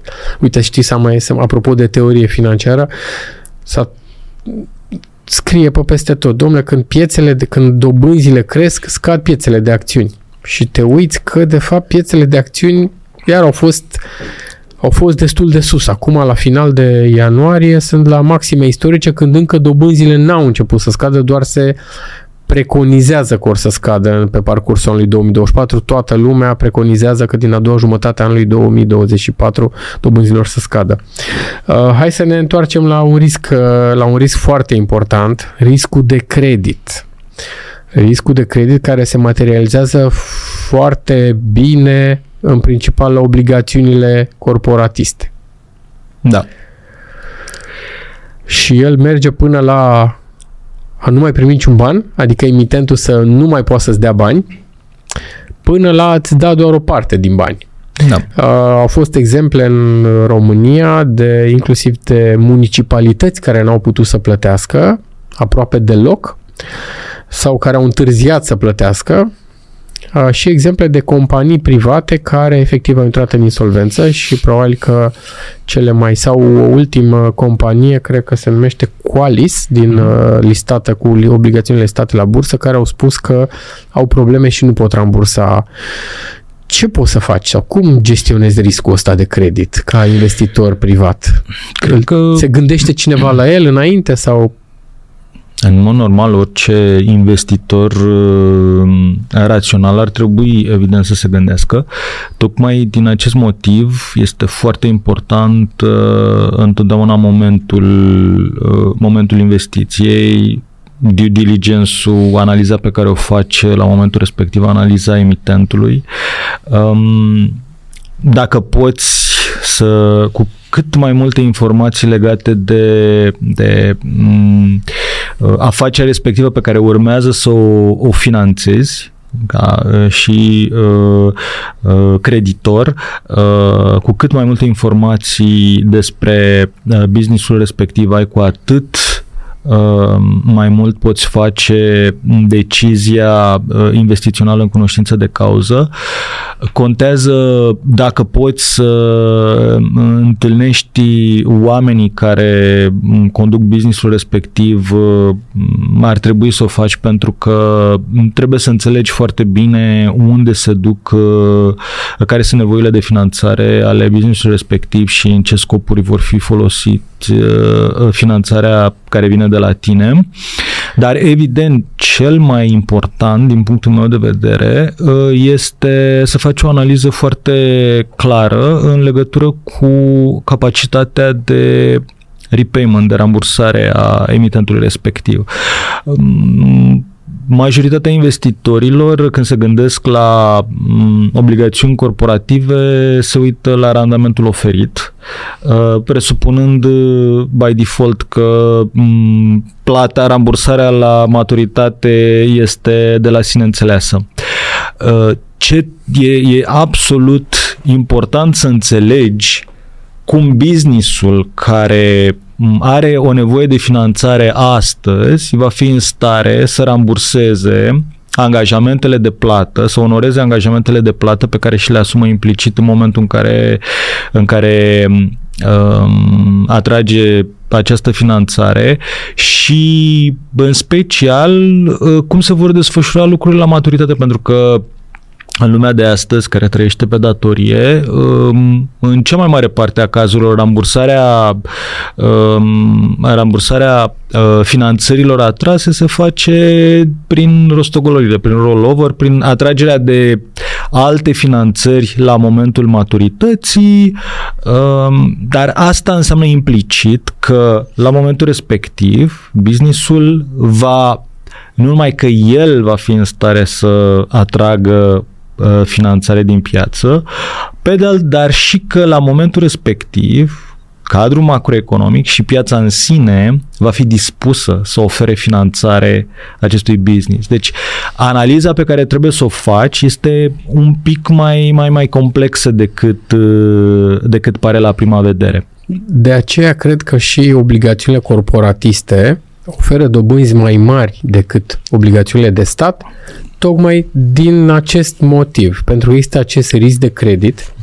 Și aici vine cumva, vine mânușa raportarea trimestrială de care vorbeam mai devreme, pentru că, ok, ți-ai făcut calcule, te-ai uitat, ai analizat, ai văzut că poate compania să plătească, îți dai seama, ok, se închide misiunea cu succes, dar surpriză constați după rapoartele trimestriale sau semestriale sau anuale că profitul nu mai e acela, că cifra de afaceri scade și atunci sigur că trebuie să spui întrebarea, le mai păstrez obligațiile sau nu le mai păstrez? De aceea e bună raportare intermediară tri, trimestrială, semestrială, anuală, pentru că să ai pulsul uh, societății tot timpul și nu să zici, ok, m-am uit la ea peste 3 ani și ok, dacă nu plătește dobânda la semestru sau o dată pe an, uh, nu mai contează. Nu, trebuie urmărite investițiile Două lucruri uh, um, aș completa. Uh, unul, să-ți dau dreptate că faptul că când investești uh, într-un, să spunem, într-o obligațiune corporativă, nu este un simplu eveniment în doi pași, cumpăr astăzi obligațiunea și ne mai vedem peste la maturitate să luăm bani înapoi. Este foarte important, într-adevăr, să monitorizezi să monitorizezi debitorul, că practic ești în momentul acela ești creditor, că tu creditor. Exact. creditor, deci, da. deci uh, trebuie să uh, uh, păstrezi întotdeauna un ochi vigilent la uh, investiția pe care, pe care ai făcut-o și doi, uh, întotdeauna revenim la ceea ce spuneam mai devreme, un randament mai ridicat la o obligațiune uh, corporativă presupune asumarea unui risc adițional implicit. Adică există un motiv pentru care, în general, um, o emisiune de obligațiuni îți oferă un randament mai atractiv decât o altă emisiune de adică, obligațiuni. Adică, hai să spunem pe scurt, dacă o companie vine către piață și zice vă dau, randament, vă dau dobândă 15% pe an, în condițiile în care teoretic ar putea să ia credit cu 6%, trebuie să te întrebi de ce nu se duce la bancă. Răspunsul pe care probabil că o să ți-l dea una, ori că e foarte îndatorată, ori că nu are niciun activ cu care să garanteze. Pentru că la bancă, banca cere și garanții. Acum, emitentul care vine să atragă bani din piață poate să zică ofer și o garanție. Uh-huh. Ce vreau eu să adaug aici este că sistemul de garantare pe piața de capital e unul complicat, e unul complex și nu este unul foarte uzitat din cauza mecanismelor din spate care presupun că obligatari, adică împrumutătorii, sunt foarte mulți și nu e ca la un contract de ipotecă pe care îl face banca cu cel care se împrumută cu debitorul. Da, aici, ca să mă întorc, ele se numesc la cei care vin cu dobânzi foarte mari, bondurile acelea sau obligațiunile se numesc junk bonduri uh-huh. și știi, mi-a, mi-aduc aminte o discuție pe care am avut-o cu uh, un amic acum mulți ani care îmi spunea, îi se punea pe masă niște obligațiuni și el zicea, a, dar ce randamente sunt, dar ce garanții întreba el și zice, domnule, dar eu de fapt eu investesc banii în platforme de crowdfunding prin afară și zic, wow, și acolo îți pui problema de garanție. A, nu, Păi cum așa? Adică pe astea la, la care te uiți îți pui problema și la cealaltă? A, nu, că acolo sunt platforme. De fapt, el n-avea imaginea că platformele pe care investea, investeau tot în junk bonduri. Bineînțeles că nu erau garantate, că nu poți să-ți garantezi, sau mă rog, nu știu încă așa bine cum funcționează, de, de exemplu, în România, dar platformele de crowdfunding din afară care atrăgeau bani, practic îți transferau și riscul către tine ca investitor. Tot junk bonduri erau în spate. Uh-huh. Sigur că trebuie să te întrebi ca investitor când vezi o dobândă, când știi că dobânzile în piață sunt 5-6%, 7, 8 și vine cineva și îți oferă 15, zici, hopa, stai să ne gândim de ce. Și cum spuneam, nu are garanții, nu poate să ia credit de la bancă, situațiile financiare sunt precare, și atunci ai nevoia e mare și ce zici? Și acum ajung la vorba ta, pentru oricine e un preț, nu? Da. Pentru... A, așa este, dar pe de altă parte trebuie să înțelegem uh, fenomenul uh, în toată uh, amplitudinea sa, ca să spun așa. Uh, iarăși, Uh, noțiunea în sine de junk bonds este um, uh, aruncă așa o imagine destul de negativă asupra uh, fenomenului, dar uh, totuși să nu uităm că și aceasta este uh, în lumea financiară acceptată ca fiind o uh, clasă de active investiționale care se adresează unei nișe specifice de, de, de, de investitori unde, um, să spunem așa, manage managementul investiției se face un pic altfel, respectiv uh, uh, este ca la mm, investițiile în uh, venture capital, ca să spunem așa. Faci Um, investiți în mai multe uh, emisiuni de tipul acesta de junk bonduri, uh, asumându-și faptul că s-ar putea ca unele dintre ele să nu mai ajungă la maturitate, să nu mai ajungă întregi la maturitate, dar celelalte, cele care uh, livrează randamentul la maturitate, vor reuși să acopere pierderile pe care ți le asumi prin celelalte emisiuni. Cred că a zis Vlad Țarca, trebuie să crească un sat sau cred că trebuie să crești un sat ca să... Nu trebuie să nască un sat ca să crească un copil, ceva de genul. Exact uh, și aici, cam așa, dacă aș spune, Nu, aș spune mai degrabă că uh, este invers. Este de ajuns ca din, să spunem așa, 10 competitori care pornesc de la, uh, de la linia de start, este de ajuns să, aj- să uh, ajungă la linia de sosire 7 și să acopere pierderile celorlalți 3 care nu ajung acolo.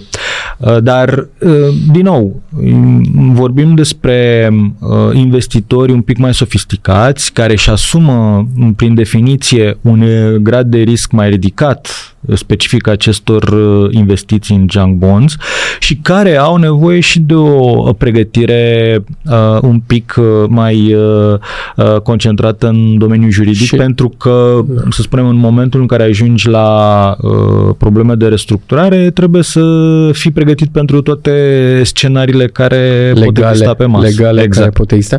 Uite că mi-am asta aminte de obligațiunile acelea Credit Suisse, care în problemele, cred că în 2023 au fost, nu? Problemele da, Credit Suisse. Uh, când surpriză, uh, legiuitorul a venit, legiuitorul din Elveția a venit și a anulat niște obligațiuni. Și toată lumea se întreba cum de le-a anulat. Deci au devenit zero. Ele au devenit zero. Le-a anulat, nu mai știu cum se numeau, obligațiuni de tip, uh, am uitat acum cum se numeau. Uh, nu mai mi-aduc Sincer am uitat și eu. Uh, da, acolo ce s-a întâmplat? Practic, investitorii care au cumpărat acele obligațiuni, ei s-au bazat că renumele Credit Suisse nu o să le permită niciodată să le anuleze, dar se știau că puteau fi anulate. Uh-huh. E surpriză, când au apărut problemele cu celebra bancă uh, elvețiană, legiuitorul care a preluat datoria a zis ce pot să fac, pot să anulez obligațiunile și toate obligațiunile au devenit zero pentru că legal s-a putut. Da. Da? Asta ce însemna că trebuia să fii pregătit și să-ți asumi riscul ăsta ca investitor sigur scria, am văzut și eu tipul acela de obligațiuni, am citit și eu, da, ele puteau fi anulate oricând. Și atunci investitorii au, s-au bazat pe renume și iată și renumele cum se prăvălește dintr-o dată. Cred că poate a venit momentul să spunem, vorbim un pic de lebedele negre care apar în zona riscurilor. Uh, pentru că nu s-ar fi așteptat multă lume ca o bancă precum Credit Suisse uh, să-și anuleze obligațiunile și uh, obligațiunile emise, deci să nu mai ramburseze efectiv. Valoarea acțiunii nu mai zic că s-a dus efectiv uh, cred că a fost și naționalizată, nu mai știu exact mecanismul juridic, dar e clar că investitorii au pierdut foarte mulți bani acolo, cei care aveau acțiunea respectivă. Hai să vorbim un pic de lebe de negre. Și după aia încercăm să mm-hmm. recapitulăm un pic. Lebedele, sintagma e generată de Taleb, nu, sintagma este da. generată în realitate, e generată mm, în uh, Imperiul Britanic, în Londra, secolului 16-17, dacă nu mă înșel. Um, Ideea era că până atunci oamenii nu văzuseră decât lebede albe și presupun, și văzând numai lebede albe, au uh, prezumat că nu pot exista lebede negre.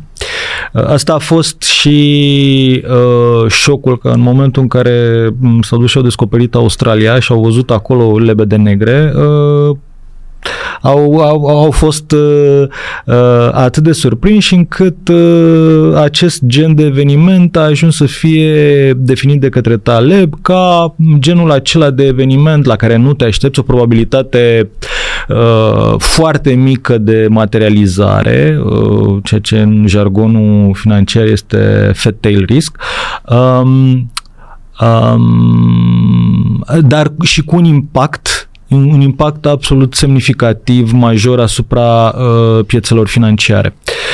Um, Ideea cu lebedele negre este că, dacă e să privim lucrurile un pic filozofic, este că, uh, și făcând o paralelă cu definiția riscului, e că dacă oamenii s-au uh, bazat pe, fa- văzând numai lebede albe, au uh, ajuns la concluzia că nu pot exista lebede negre, Asta uh, oarecum ne demonstrează oricând că problema noastră în definirea riscului și în administrarea lui este că noi legăm exclusiv de ceea ce știm.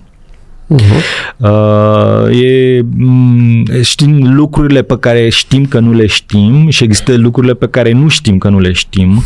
Uh, de asta orice am, or, cât am vrea noi, um, așa cum suntem noi construiți ca oameni, cu rețeaua noastră neuronală care este construită să vadă pattern și să lege lucruri și să le relaționeze um, cât de uh, bine se poate astfel încât să putem uh, trăi în uh, pattern logice care să ne asigure un confort psihic. Realitatea este că um, există foarte foarte mult hazard în existența noastră și că nu putem, orice am face, este dincolo de posibilitatea noastră existențială de a uh, prevede toate uh, riscurile uh, care pot apărea la un moment dat. Uh, întotdeauna mă, mă amuză când îmi aduc aminte de vestita sintagmă um, utilizată în, foarte cunoscută conducătorilor auto cu reducerea vitezei până la limitarea, uh, limitarea vitezei până la reducerea uh, apariției, evitarea apariției oricărui pericol. Dar nu mai e. A fost, au scos-o din legislație, pentru da. tocmai de asta au scos-o, că nu știai care e. Nu știi niciodată. Asta, asta este de fapt povestea fundamentală cu riscul. Reducerea vitezei până la până evitarea... La, până, la, până la limita evitării oricărui pericol. pericol. Surpriză. Pentru că nu vei ști niciodată dacă care la este e acea viteză. Sau 25 la oră sau 80. Nu, nu vei ști niciodată decât post factum dacă ai făcut tot ceea ce trebuie ca să eviți riscul. Da. Um, și cu, cu greutatea asta asupra capului trebuie să, să trăim tot Trebuie. timpul. Uh, asta este realitatea.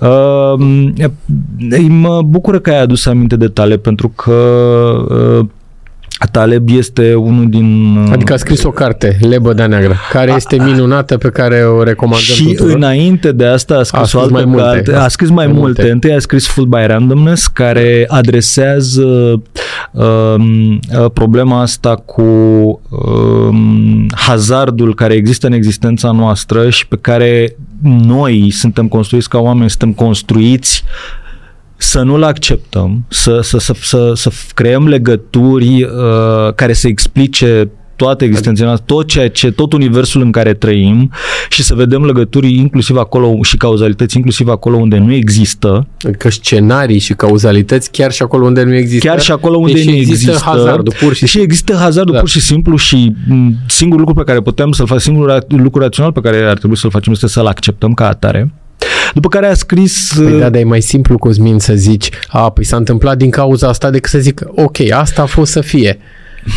Nu? E mai simplu să zici așa, nu? Probabil că probabil este, că e mai simplu. Probabil că este adică vina mai, e cumva mai în altă parte, s-a întâmplat dintr-o vină da, care eu, nu e a mea, da. care nu e a mea, ci s-a întâmplat și e vina că s-a întâmplat. Așa. Cu siguranță este o formă de, de, de negare de responsabilitate.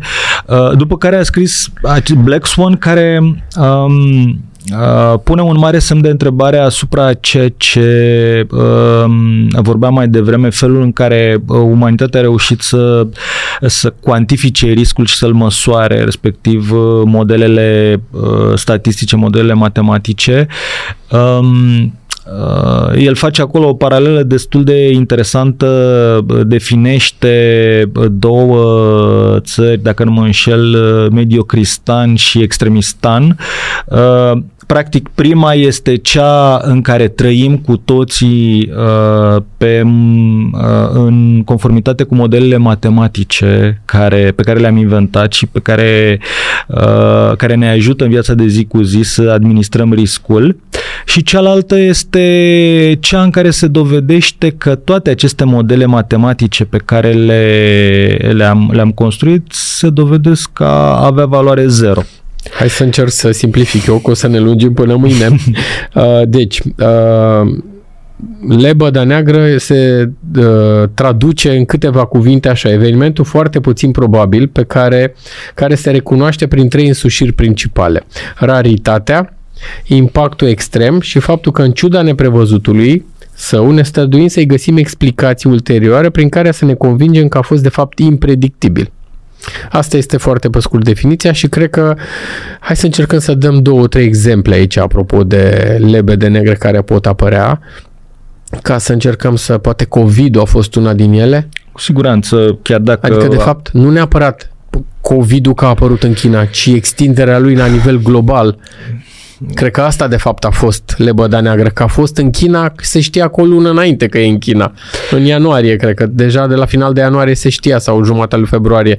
Ce n-a presupus nimeni e că toată lumea o să fie acaparată de COVID și o să ne blocheze în casă. Exact și ceea ce nu a, uh, ceea ce a demonstrat uh, acest eveniment uh, a fost lipsa de pregătire a societăților uh, din uh, perspectiva un, petrecerii unui astfel de eveniment, chiar dacă teoretic, teoretic, s-au făcut filme, dacă ne aducem bine da, da, da. pe tema asta, el ar fi putut fi, fi anticipat, dar uh, totuși uh, impactul pe care l-a avut la nivelul întregii societăți globale uh, și felul în care a fost luată prin surprindere toată lumea, cred că clar poate mhm. fi. Uh, plus că, dacă, cred că e mult mai interesant de văzut uh, efectele care au urmat acestei, uh, acestei, uh, acestui eveniment. Dacă stăm și ne aducem aminte cu um,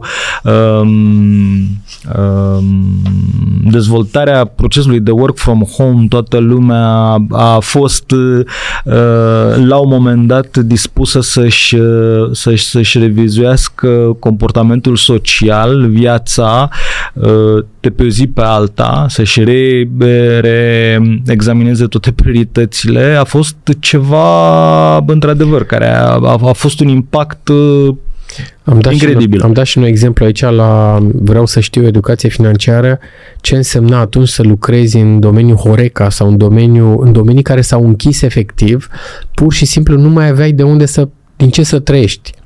Pentru că s-au închis complet și dacă n-aveai uh, resurse financiare economisite puse deoparte, chiar aveai o problemă serioasă. Asta e motivul pentru care recomandăm tuturor, tuturor și recomand tuturor să investească și să economisească pentru că poate să apară această lebă de neagră și vine foarte repede. Adică nu cred că s-ar fi gândit nimeni că pe, cred că pe 17 martie 2020 uh, trebuia să stai acasă și nu mai aveai voie să ieși, dar primele săptămâni nici cu declarație nu prea cred că mai aveai voie să ieși. Dar să ne întoarcem un pic la riscuri, că am sărit câteva, acelea legate de uh, acțiuni listate uh, care sunt mai la îndemână de cumpărat, dar și de vândut, cum, cum știm bine. Uh, hai să dăm câteva exemple de riscuri pe care le... Și uite, îmi vine în minte un exemplu de companie, n-am vorbit deloc de riscul valutar sau de riscul, și mă gândesc la Erste Bank, e o societate listată la Viena uh-huh. în euro uh-huh. și este o societate de asemenea listată la București în lei. Uh-huh. Uh, cum se traduce ea prin riscuri? Primul risc e că prețurile trebuie să fie cumva aliniate și la Viena și aici. Da, pentru că altfel ar exista în principiu posibilitatea de arbitraj, uh-huh. adică teoretic cineva ar putea să cumpere, dacă diferențialul de preț ar fi mare, ar fi mare între, uh, Rom- între București și Viena, uh, București și Viena uh, calculat la aceeași, uh, la, în aceeași monedă, uh, cineva ar putea să cumpere, un arbitrajor ar putea să cumpere acțiunile de pe piața unde le poate cumpăra ieftin și asumându-și toate costurile de tranzacționare și de eventual transfer de pe, custodie de pe o piață pe alta, ar putea să le vândă la, uh, pe piața cu prețul cel mai mare și să încaseze profitul. Și prin definiție, orice oportunitate de arbitraj ar trebui închisă de piață destul de repede. Adică în, în momentul în care va apărea o astfel de oportunitate, ar apărea și investitorii care ar uh, identifica-o și care ar, um, ar beneficia de ea uh, până când s-ar închide, prin presiunea pe care o ar face-o, ar închide mhm. pur și simplu fereastra de oportunitate. Ce riscuri mai vezi aici la o investiție într-o acțiune bancară, de exemplu? În primul, rând, în primul rând, uh, ar trebui să ne gândim la mm, modelul de business bancar în sine, oh. care are specific, speci, specificitățile sale. By, prin definiție, um, uh, un business bancar este ciclic, adică merge foarte bine atunci când economia este, uh, este pe val, este pe perioadă de creștere și în momentul în care apare recesiunea economică sunt uh, um, în, uh, în primul val, să spunem așa, de um, sectoare economice care sunt uh, impactate negativ. Hai să spunem și de ce. Deci când uh, economia crește, lumea ia credite mai multe și, și mai mai mult și mai nechipzuit și banca practic dă credite mai multe, deci are mai multe venituri din dobânzile pe care le încasează. Uh-huh. Când surpriză vine, uh, vine criza, ce se întâmplă? Creditele acelea neluate, multe dintre ele sau parte dintre ele nu mai pot fi rambursate și atunci banca face provizioane, exact. face provizioane și dintr-o dată, dintr-un profit foarte frumos pe care l arăta o bancă până la momentul acela, dintr-o dată arată pierdere uh-huh. și asta se vede în prețul pe care uh, prețul de pe bursă sau prețul respectivelor acțiuni. Deci avem da. un risc de ciclicitate. Da. da. În al doilea rând este este problema legată de evoluția ratelor de dobândă, deci când Um, dobânzile cresc, în general băncile devin mai uh, profitabile, ele trăind, principala lor marge este diferența între mm, Credici dobânzile de... pe care le percep la creditele acordate și dobânzile pe care le plătesc la depozitele atrase. Uh, de obicei, uh, ecartul rămâne, să spunem așa, relativ constant, dar de obicei când se mărește un pic. Se mărește în momentul în care dobânzile cresc și scad în momentul în care uh, scade în momentul în care dobânzile încep să scadă. Hai să dăm un exemplu simplu. Deci când dobânzile în piață la credite sunt 2,5%, cu siguranță că dobânzile la depozite pe, banca, pe care banca ți le dă nu pot fi mai mult de 1. Da. Deci do- diferența e între, uh, cum am zis, 2,5 și 1, deci ai 1,5. Da. Când dobânzile la credite ajung la 10%, banca poate să plătească la depozite chiar și 7. Și atunci Corect. surpriza e că, uite, odată dobânzile sunt 10, dintr-o dată veniturile sunt mult mai mari când uh-huh. casezi dobânzi de 10% și diferența nu mai e chiar așa de mică de 1,5, adică Corect. de la 10 la minus 1,5, 8,5 e la 7. Corect. Și atunci 3% acelea la o sumă foarte mare de bani, asta se va regăsi în bilanțul băncilor. De aceea și situațiile financiare ale băncilor, cel puțin în România, ale băncilor din ultimii 2 ani, au devenit, uh, dacă ne uităm, foarte profitabile la, mm. și la Banca Transilvania și la BRD. Am văzut rezultate foarte bune, societăți listate. Pe tot sectorul bancar. Tot sectorul bancar, da, chiar și celelalte care au obligațiuni, acum au făcut raportări. Sunt multe bănci care au emis obligațiuni, chiar și BCR, chiar și Unicred, Credit, cred că și Libra și Raiffeisen da, da. și Czech Bank și se văd situațiile, sunt obligate de, de, deodată ce au emis obligațiuni listate, sunt obligate și ele să vină cu situațiile financiare în mod public ca mm-hmm. rapoarte curente și atunci ele se văd. Da. Uh, hai să vedem ce riscuri mai avem pe bursă. Mai avem, uite, un, un alt risc este, și asta este specific băncilor, este uh, nevoia de capitalizare. Deci, domeniul bancar peste tot în lume este un domeniu puternic reglementat și um, uh, capital, capitalizarea lor este um, cel mai important lucru într-un, într-un sistem bancar. Uh, uh, dincolo de orice altceva, ca niște bănci să, să rămână în picioare, ele au nevoie de credibilitate, credibilitate care este dată de, de nivelul lor de capitalizare. Din acest motiv, întotdeauna când vom deschide un o raportare financiară a unei bănci, uh, ne vom uita nu numai la partea de profitabilitate a activității, dar ne vom uita și la uh, partea de capitalizare a sa, de felul în care uh, îndeplinește toate criteriile de solvabilitate cerute, de uh, standardele uh, aplicabile. Uh, și avem un exemplu foarte, uh, foarte clar, uh, un, un risc derivat, de exemplu, din această uh, nevoie de capitalizare despre care nu uh, uh, care nu neapărat că este impredictibilă, dar îți poate oferi tot timpul surprize, este că revenind, de exemplu, la Uh, perioada pandemiei, uh, da. în 2020, dacă ne aducem bine aminte, un episod foarte uh, interesant a fost că în Europa, de exemplu, Banca Centrală Europeană, dacă nu mă înșel, 2020-2021 a recomandat în, da. în, în jargon uh, financiar, uh, asta înseamnă a recomandat și cam asta se ca, întâmplă. Când asta se întâmplă, evident. Când băncile centrale așa se cer întâmplă. ceva, asta așa se, se întâmplă. Uh, ca distribuțiile de, de dividende, distribuțiile de uh, Profit. uh, profituri către acționari să fie suspendate pentru o anumită perioadă. Și asta s-a întâmplat uh, și la nivelul uh, uh Băncii Centrale Europene și la nivelul uh, BNR-ului. Da. Uh, genul acesta de riscuri Ce a însemnat este... asta? Că prețul acțiunilor a început să scadă da. pentru că practic băncile care erau listate nu mai puteau să dea dividende. Exact. Că aveau recomandare pe bună dreptate de la băncile centrale exact. sau băncile Plus că uh, problema asta cu nevoia de capitalizare devine într-adevăr acută exact uh, pe partea de scădere a ciclului economic pentru că în momentul în care uh, provizioanele se transformă în pierderi financiare, aceasta, aceste pierderi financiare rod din bufferul de capital pe care îl au băncile și ele având nevoie să ajungă la limitele minime de capitalizare cerute de către reglementatori um, într-un anumit uh, interval de timp, ele practic au nevoie de capital suplimentar și ca să, uh, ca să iei capital suplimentar trebuie să găsești acel investitor care să fie dispus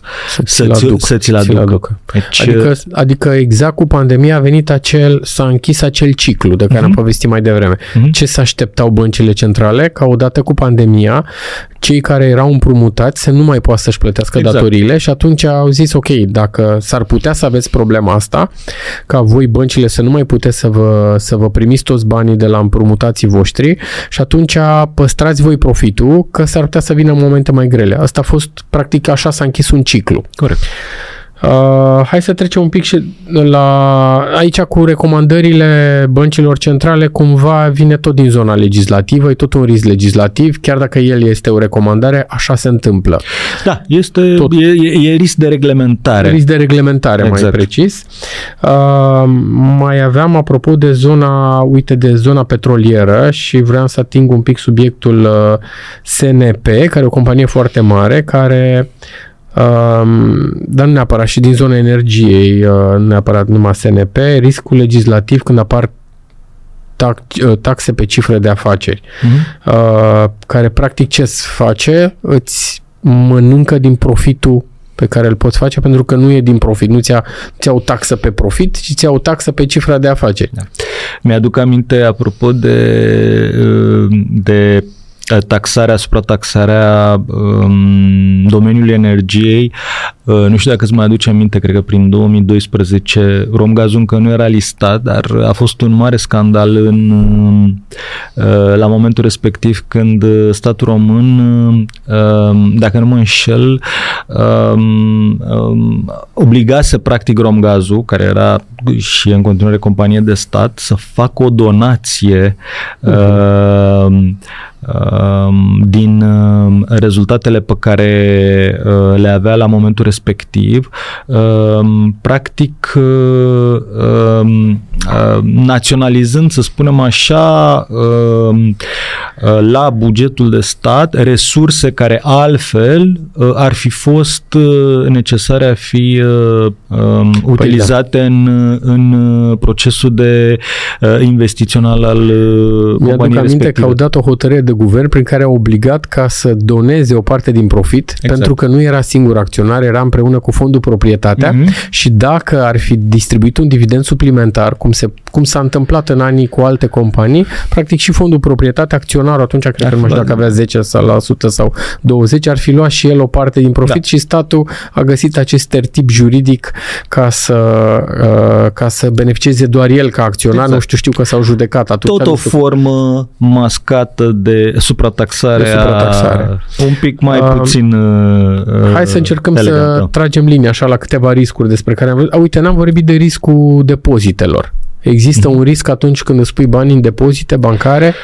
Uh, în principiu, Revin, nu există risc Nu există zero. risc zero, da. Există corect. un risc și acolo. Um, toți știm că inclusiv în România există o limită de pe depozite de 100.000 de euro, uh, limită până la care uh, în principiu banii pe care îi depui uh, Uh, într-un depozit bancar sunt, uh, sunt uh, asigurați, uh-huh. uh, îi uh, recuperezi ca deponent indiferent de uh, ce se întâmplă cu banca uh, la care faci depozitul respectiv. Uh, dar, bineînțeles, asta nu înseamnă că uh, ești foarte sigur legat de perioada de timp în care ți-ai putea recupera uh, banii respectivi în cazul în care se întâmplă un accident cu banca respectivă. Și doi, um,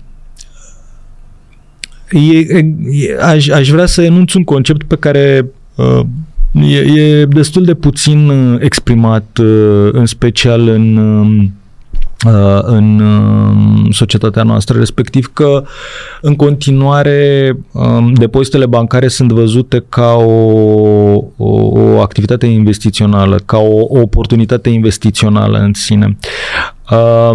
Este adevărat că România, fiind o țară cu o inflație mai mare decât uh, uh, media europeană, uh, um, se presupune că oferă randamente la depozitele bancare mai mari decât ai putea obține în alte jurisdicții din Uniunea Europeană, dar ideea în sine este că atunci când o investiție presupune că îți folosești banii pentru a fi puși la lucru uh, în beneficiul tău, adică tu să spunem că ești beneficiarul ultim al, uh, al uh, uh, proiectelor care uh, sunt finanțate din, din fondurile tale.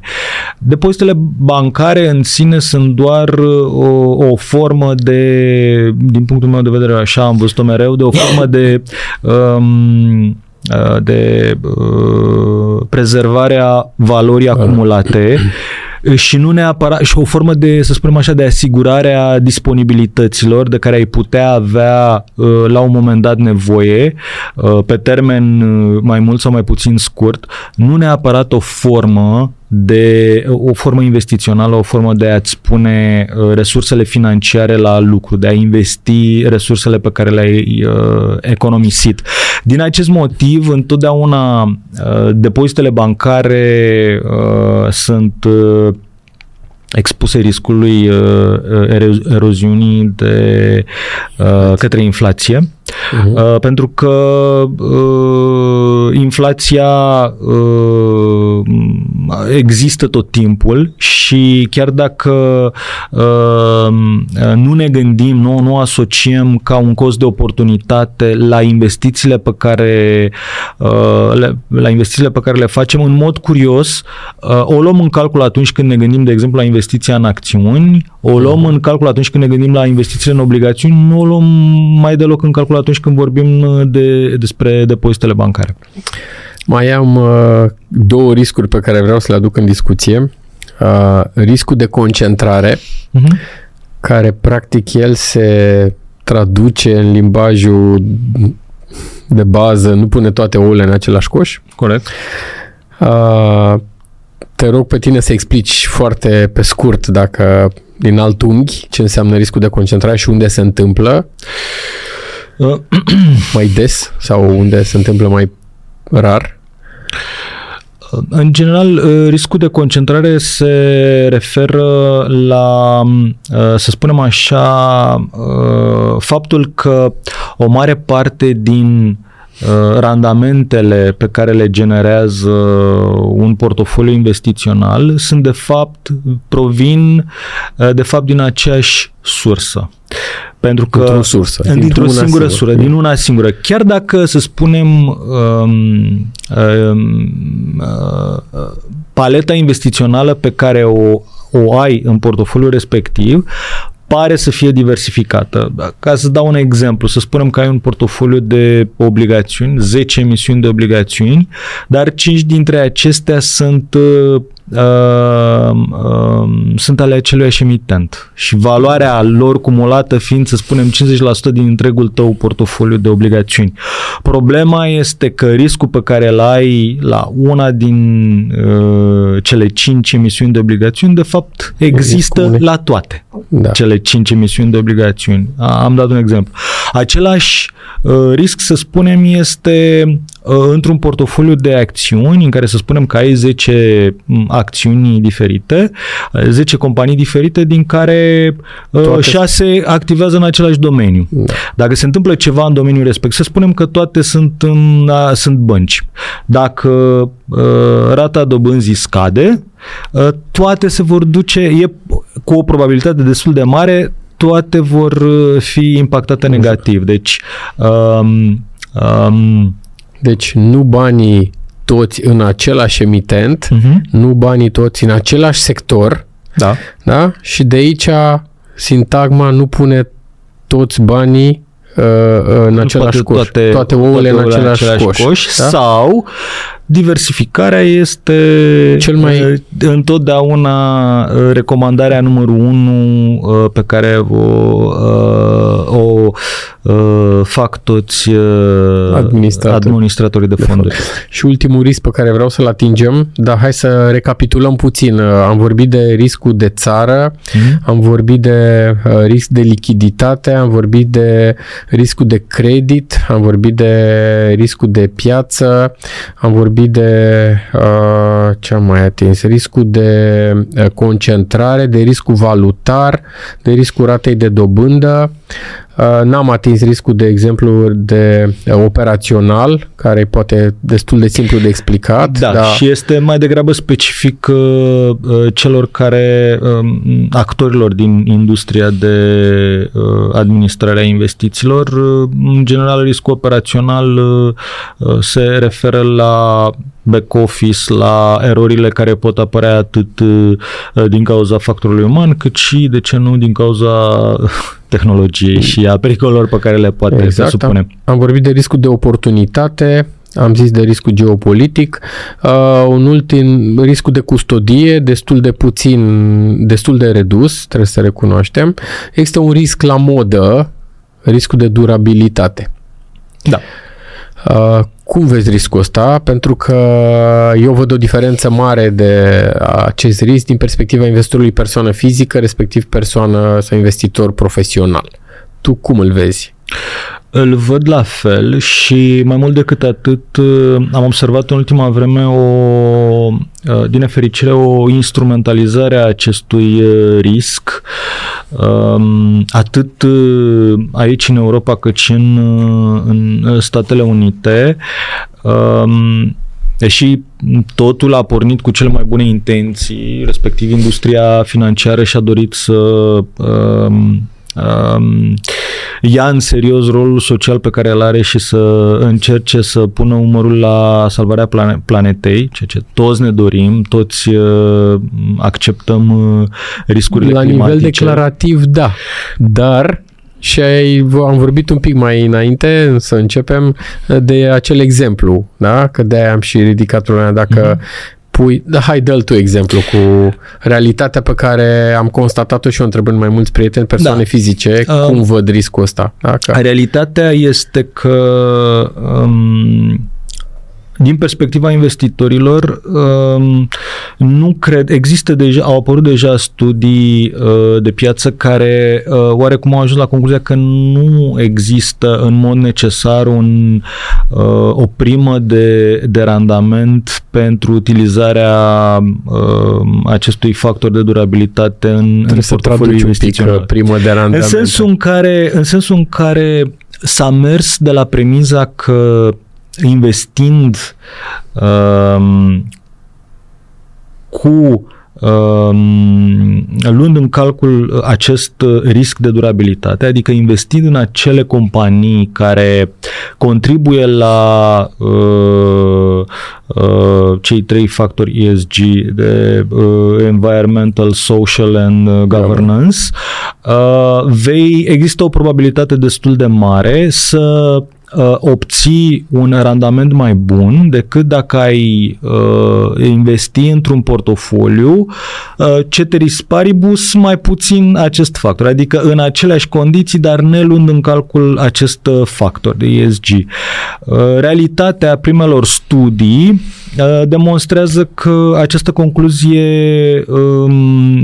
nu poate fi în acest moment uh, sustenabilă, relevantă din punct de vedere statistic. Statistic și uh, mergând mai jos la firul ierbii, pot să spun din experiență proprie că în general din perspectiva investitorilor uh, e destul de puțin uh, uh, destul de slab, să spunem așa, awareness-ul uh, acestora, uh, atenția pe care o acordă aceștia uh, factorului de durabilitate în construcția po- propriilor portofolii investiționale. Dincolo de aceasta, uh, revenind la ideea pe care o aveam cu instrumentalizarea acestui, uh, acestui risc, uh, Știm foarte bine, ultimele uh, evenimente care s-au întâmplat în, în Statele Unite, în care, de exemplu, în statele din Sud, uh, autoritățile au început să, uh, autoritățile locale, autoritățile statale au uh, acționat în instanță mari, uh, uh, mari uh, provider de uh, instrumente financiare uh, care uh, uh, promovează acest, acești factori de durabilitate în, în strategiile lor investiționale pe motivul că ar impacta material în mod negativ propriile lor industrii locale de oil and gas.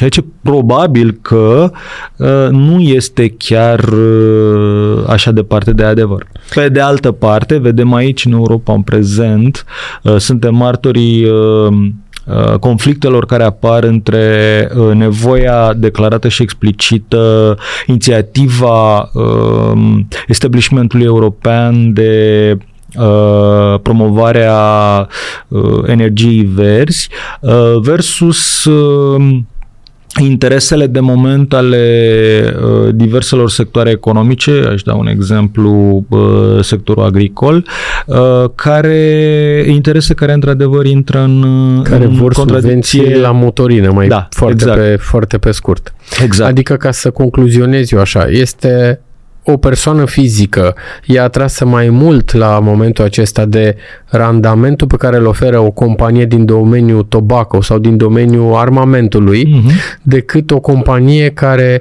promovează uh, o energie verde Corect. și el va alege Așa, așa arată studiile și așa arată uh, cei pe care am întrebat eu în jurul meu. Preferă un randament mai mare chiar dacă e o companie tobacco care practic uh-huh. te poate omorâ, căci cancerul, căci uh, tutunul ucide sau provoacă cancer, în detrimentul unei companii care uh, uh, promovează energia verde.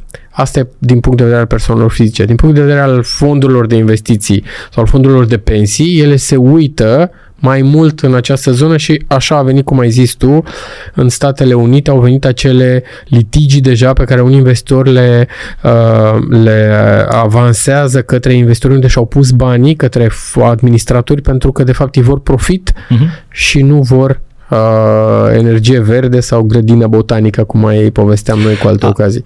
Revenind la perspectiva investitorului. Um, până la urmă este doar un alt exemplu în care interesul pe termen scurt este uh, întotdeauna mai important decât uh, interesul pe termen lung, care este oricum mult mai greu de conceptualizat, mult mai greu de perceput și întotdeauna mai, mai departe de Ei realitate. Vor bani repede Corect. și să facă alții eventual energia verde și să o promoveze și nu propriul buzunar al investitorului, pentru Așa că este ne apropiem de final, uh, uh, te-aș ruga să spui ce sfaturi le-ai dat celor care vor să apuce de investiții sau celor care încă nu s-au hotărât pentru că am vorbit de foarte multe riscuri și trebuie să vii și cu partea cealaltă cu sfaturile de care sigur e nevoie, pe care ascultătorii noștri trebuie să le audă. Primul sfat este să înceapă cât mai repede okay. cu investițiile. Um, să nu uităm că pentru noi toți cei care, care investim, uh, timpul este curge în avantajul nostru. Uh, cu cât uh, uh, începem mai devreme și cu cât uh, investim de mai uh, uh, tineri, indiferent de sumele pe care le investim, uh, compunerea care se face, se întâmplă pe o perioadă mai lungă de timp, Uh, ne aduce beneficii din ce în ce mai mari.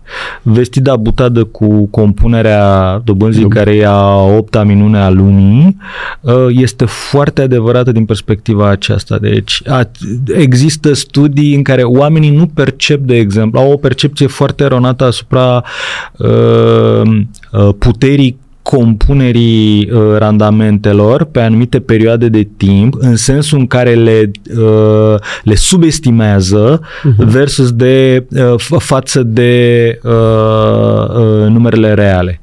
Uh, din acest motiv, primul și cel mai important sfat este începeți cât mai repede posibil. Doi, nu este despre, nu este despre uh, sume mari sau sume mici. Întotdeauna merită să investești. Chiar dacă vorbești de 100 de lei, merită să investești, uh, dar este importantă disciplina. Uh-huh. Pentru că Asta, de exemplu, acesta este, uh, uh, să spunem așa, factorul social pe care îl aduc îl aduc fondurile de pensii și îl aduce, de exemplu, pilonul 2, pilonul 3 în, în uh, viața noastră, faptul că ele oarecum impun acea disciplină care altfel este statistic demonstrat că voluntar nu ar exista.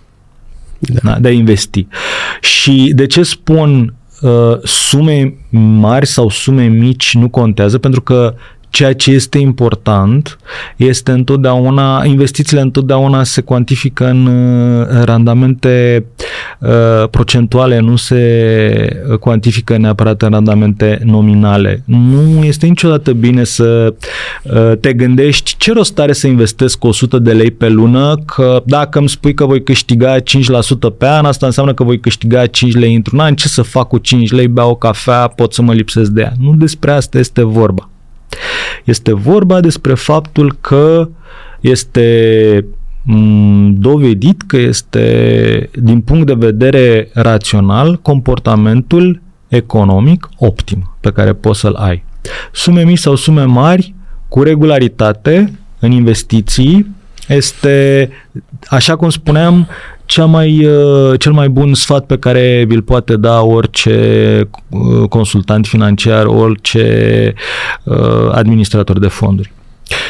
Și al treilea lucru pe care pot să vi-l recomand din experiență proprie, um, și care la fel e uh, tocmai că din experiență proprie îmi permit să vi-l recomand este uh, îmbrățișați riscul și bucurați-vă de uh, unele din pierderile pe care le, le înregistrați. Uh, niciun investitor, uh, niciun investitor pe, pe, pe piața de capital, nimeni, nici Buffett, nici Soros, nimeni, niciunul uh, nu a făcut numai uh, investiții câștigătoare. Uh, toată lumea și pierde bani în investiții. Investițiile cum spuneam, riscul zero neexistând, fiind un concept abstract, nu înseamnă numai câștiguri, tot timpul câștiguri, înseamnă și pierderi. Important e ca din ele să, să, să, să înveți, uh, să uh, a, a doua oară să înveți să nu le mai faci, să înțelegi ce, ce ai greșit, prin ele să reușești să te cunoști pe tine în sus, pentru că uh, acesta este un lucru despre care n-am reușit să, să vorbim astăzi. Uh, factorii emoționali, uh, comportamentul nostru emoțional este cea mai mare necunoscută pe care o avem atunci când suntem la, la, la început de drum. Uh, și succesul pe termen lung în activitatea investițională depinde probabil în, în, în mare măsură de acest, de, de acest lucru. Dacă reușim să ne autoeducăm prin propriile experiențe, cu siguranță vom reuși să devenim uh, mai buni la ceea ce, ce facem și să devenim niște investitori uh, pe termen lung uh, demni a arăta o performanță deosebită. Iar dacă nu reușesc să facă, să apeleze la profesioniști, tocmai pentru că au acest, acest atribut și au, au gestionat, știu să gestioneze emoțiile atunci când piețele uh, sunt volatile. Uh, mulțumesc, Cosmin, dragii noștri. Uh, mulțumesc că ne-ați urmărit. Sper că ați aflat lucruri interesante. Uh, mulțumim partenerilor, uh, Banca Comercială Română, uh, Bursa de Valori București și BT Asset Management. Cosmin, mulțumesc pentru uh, discuția din această seară. Sunt convins că cei care ne vor asculta uh, vor avea multe de învățat după discuția despre riscurile în investiții și te mai aștept și cu altă ocazie. Încă mai avem multe lucruri de povestit despre investiții. Mulțumesc pentru invitație. Cu cea mai mare plăcere voi da curs următoarei. Până data viitoare, toate cele bune!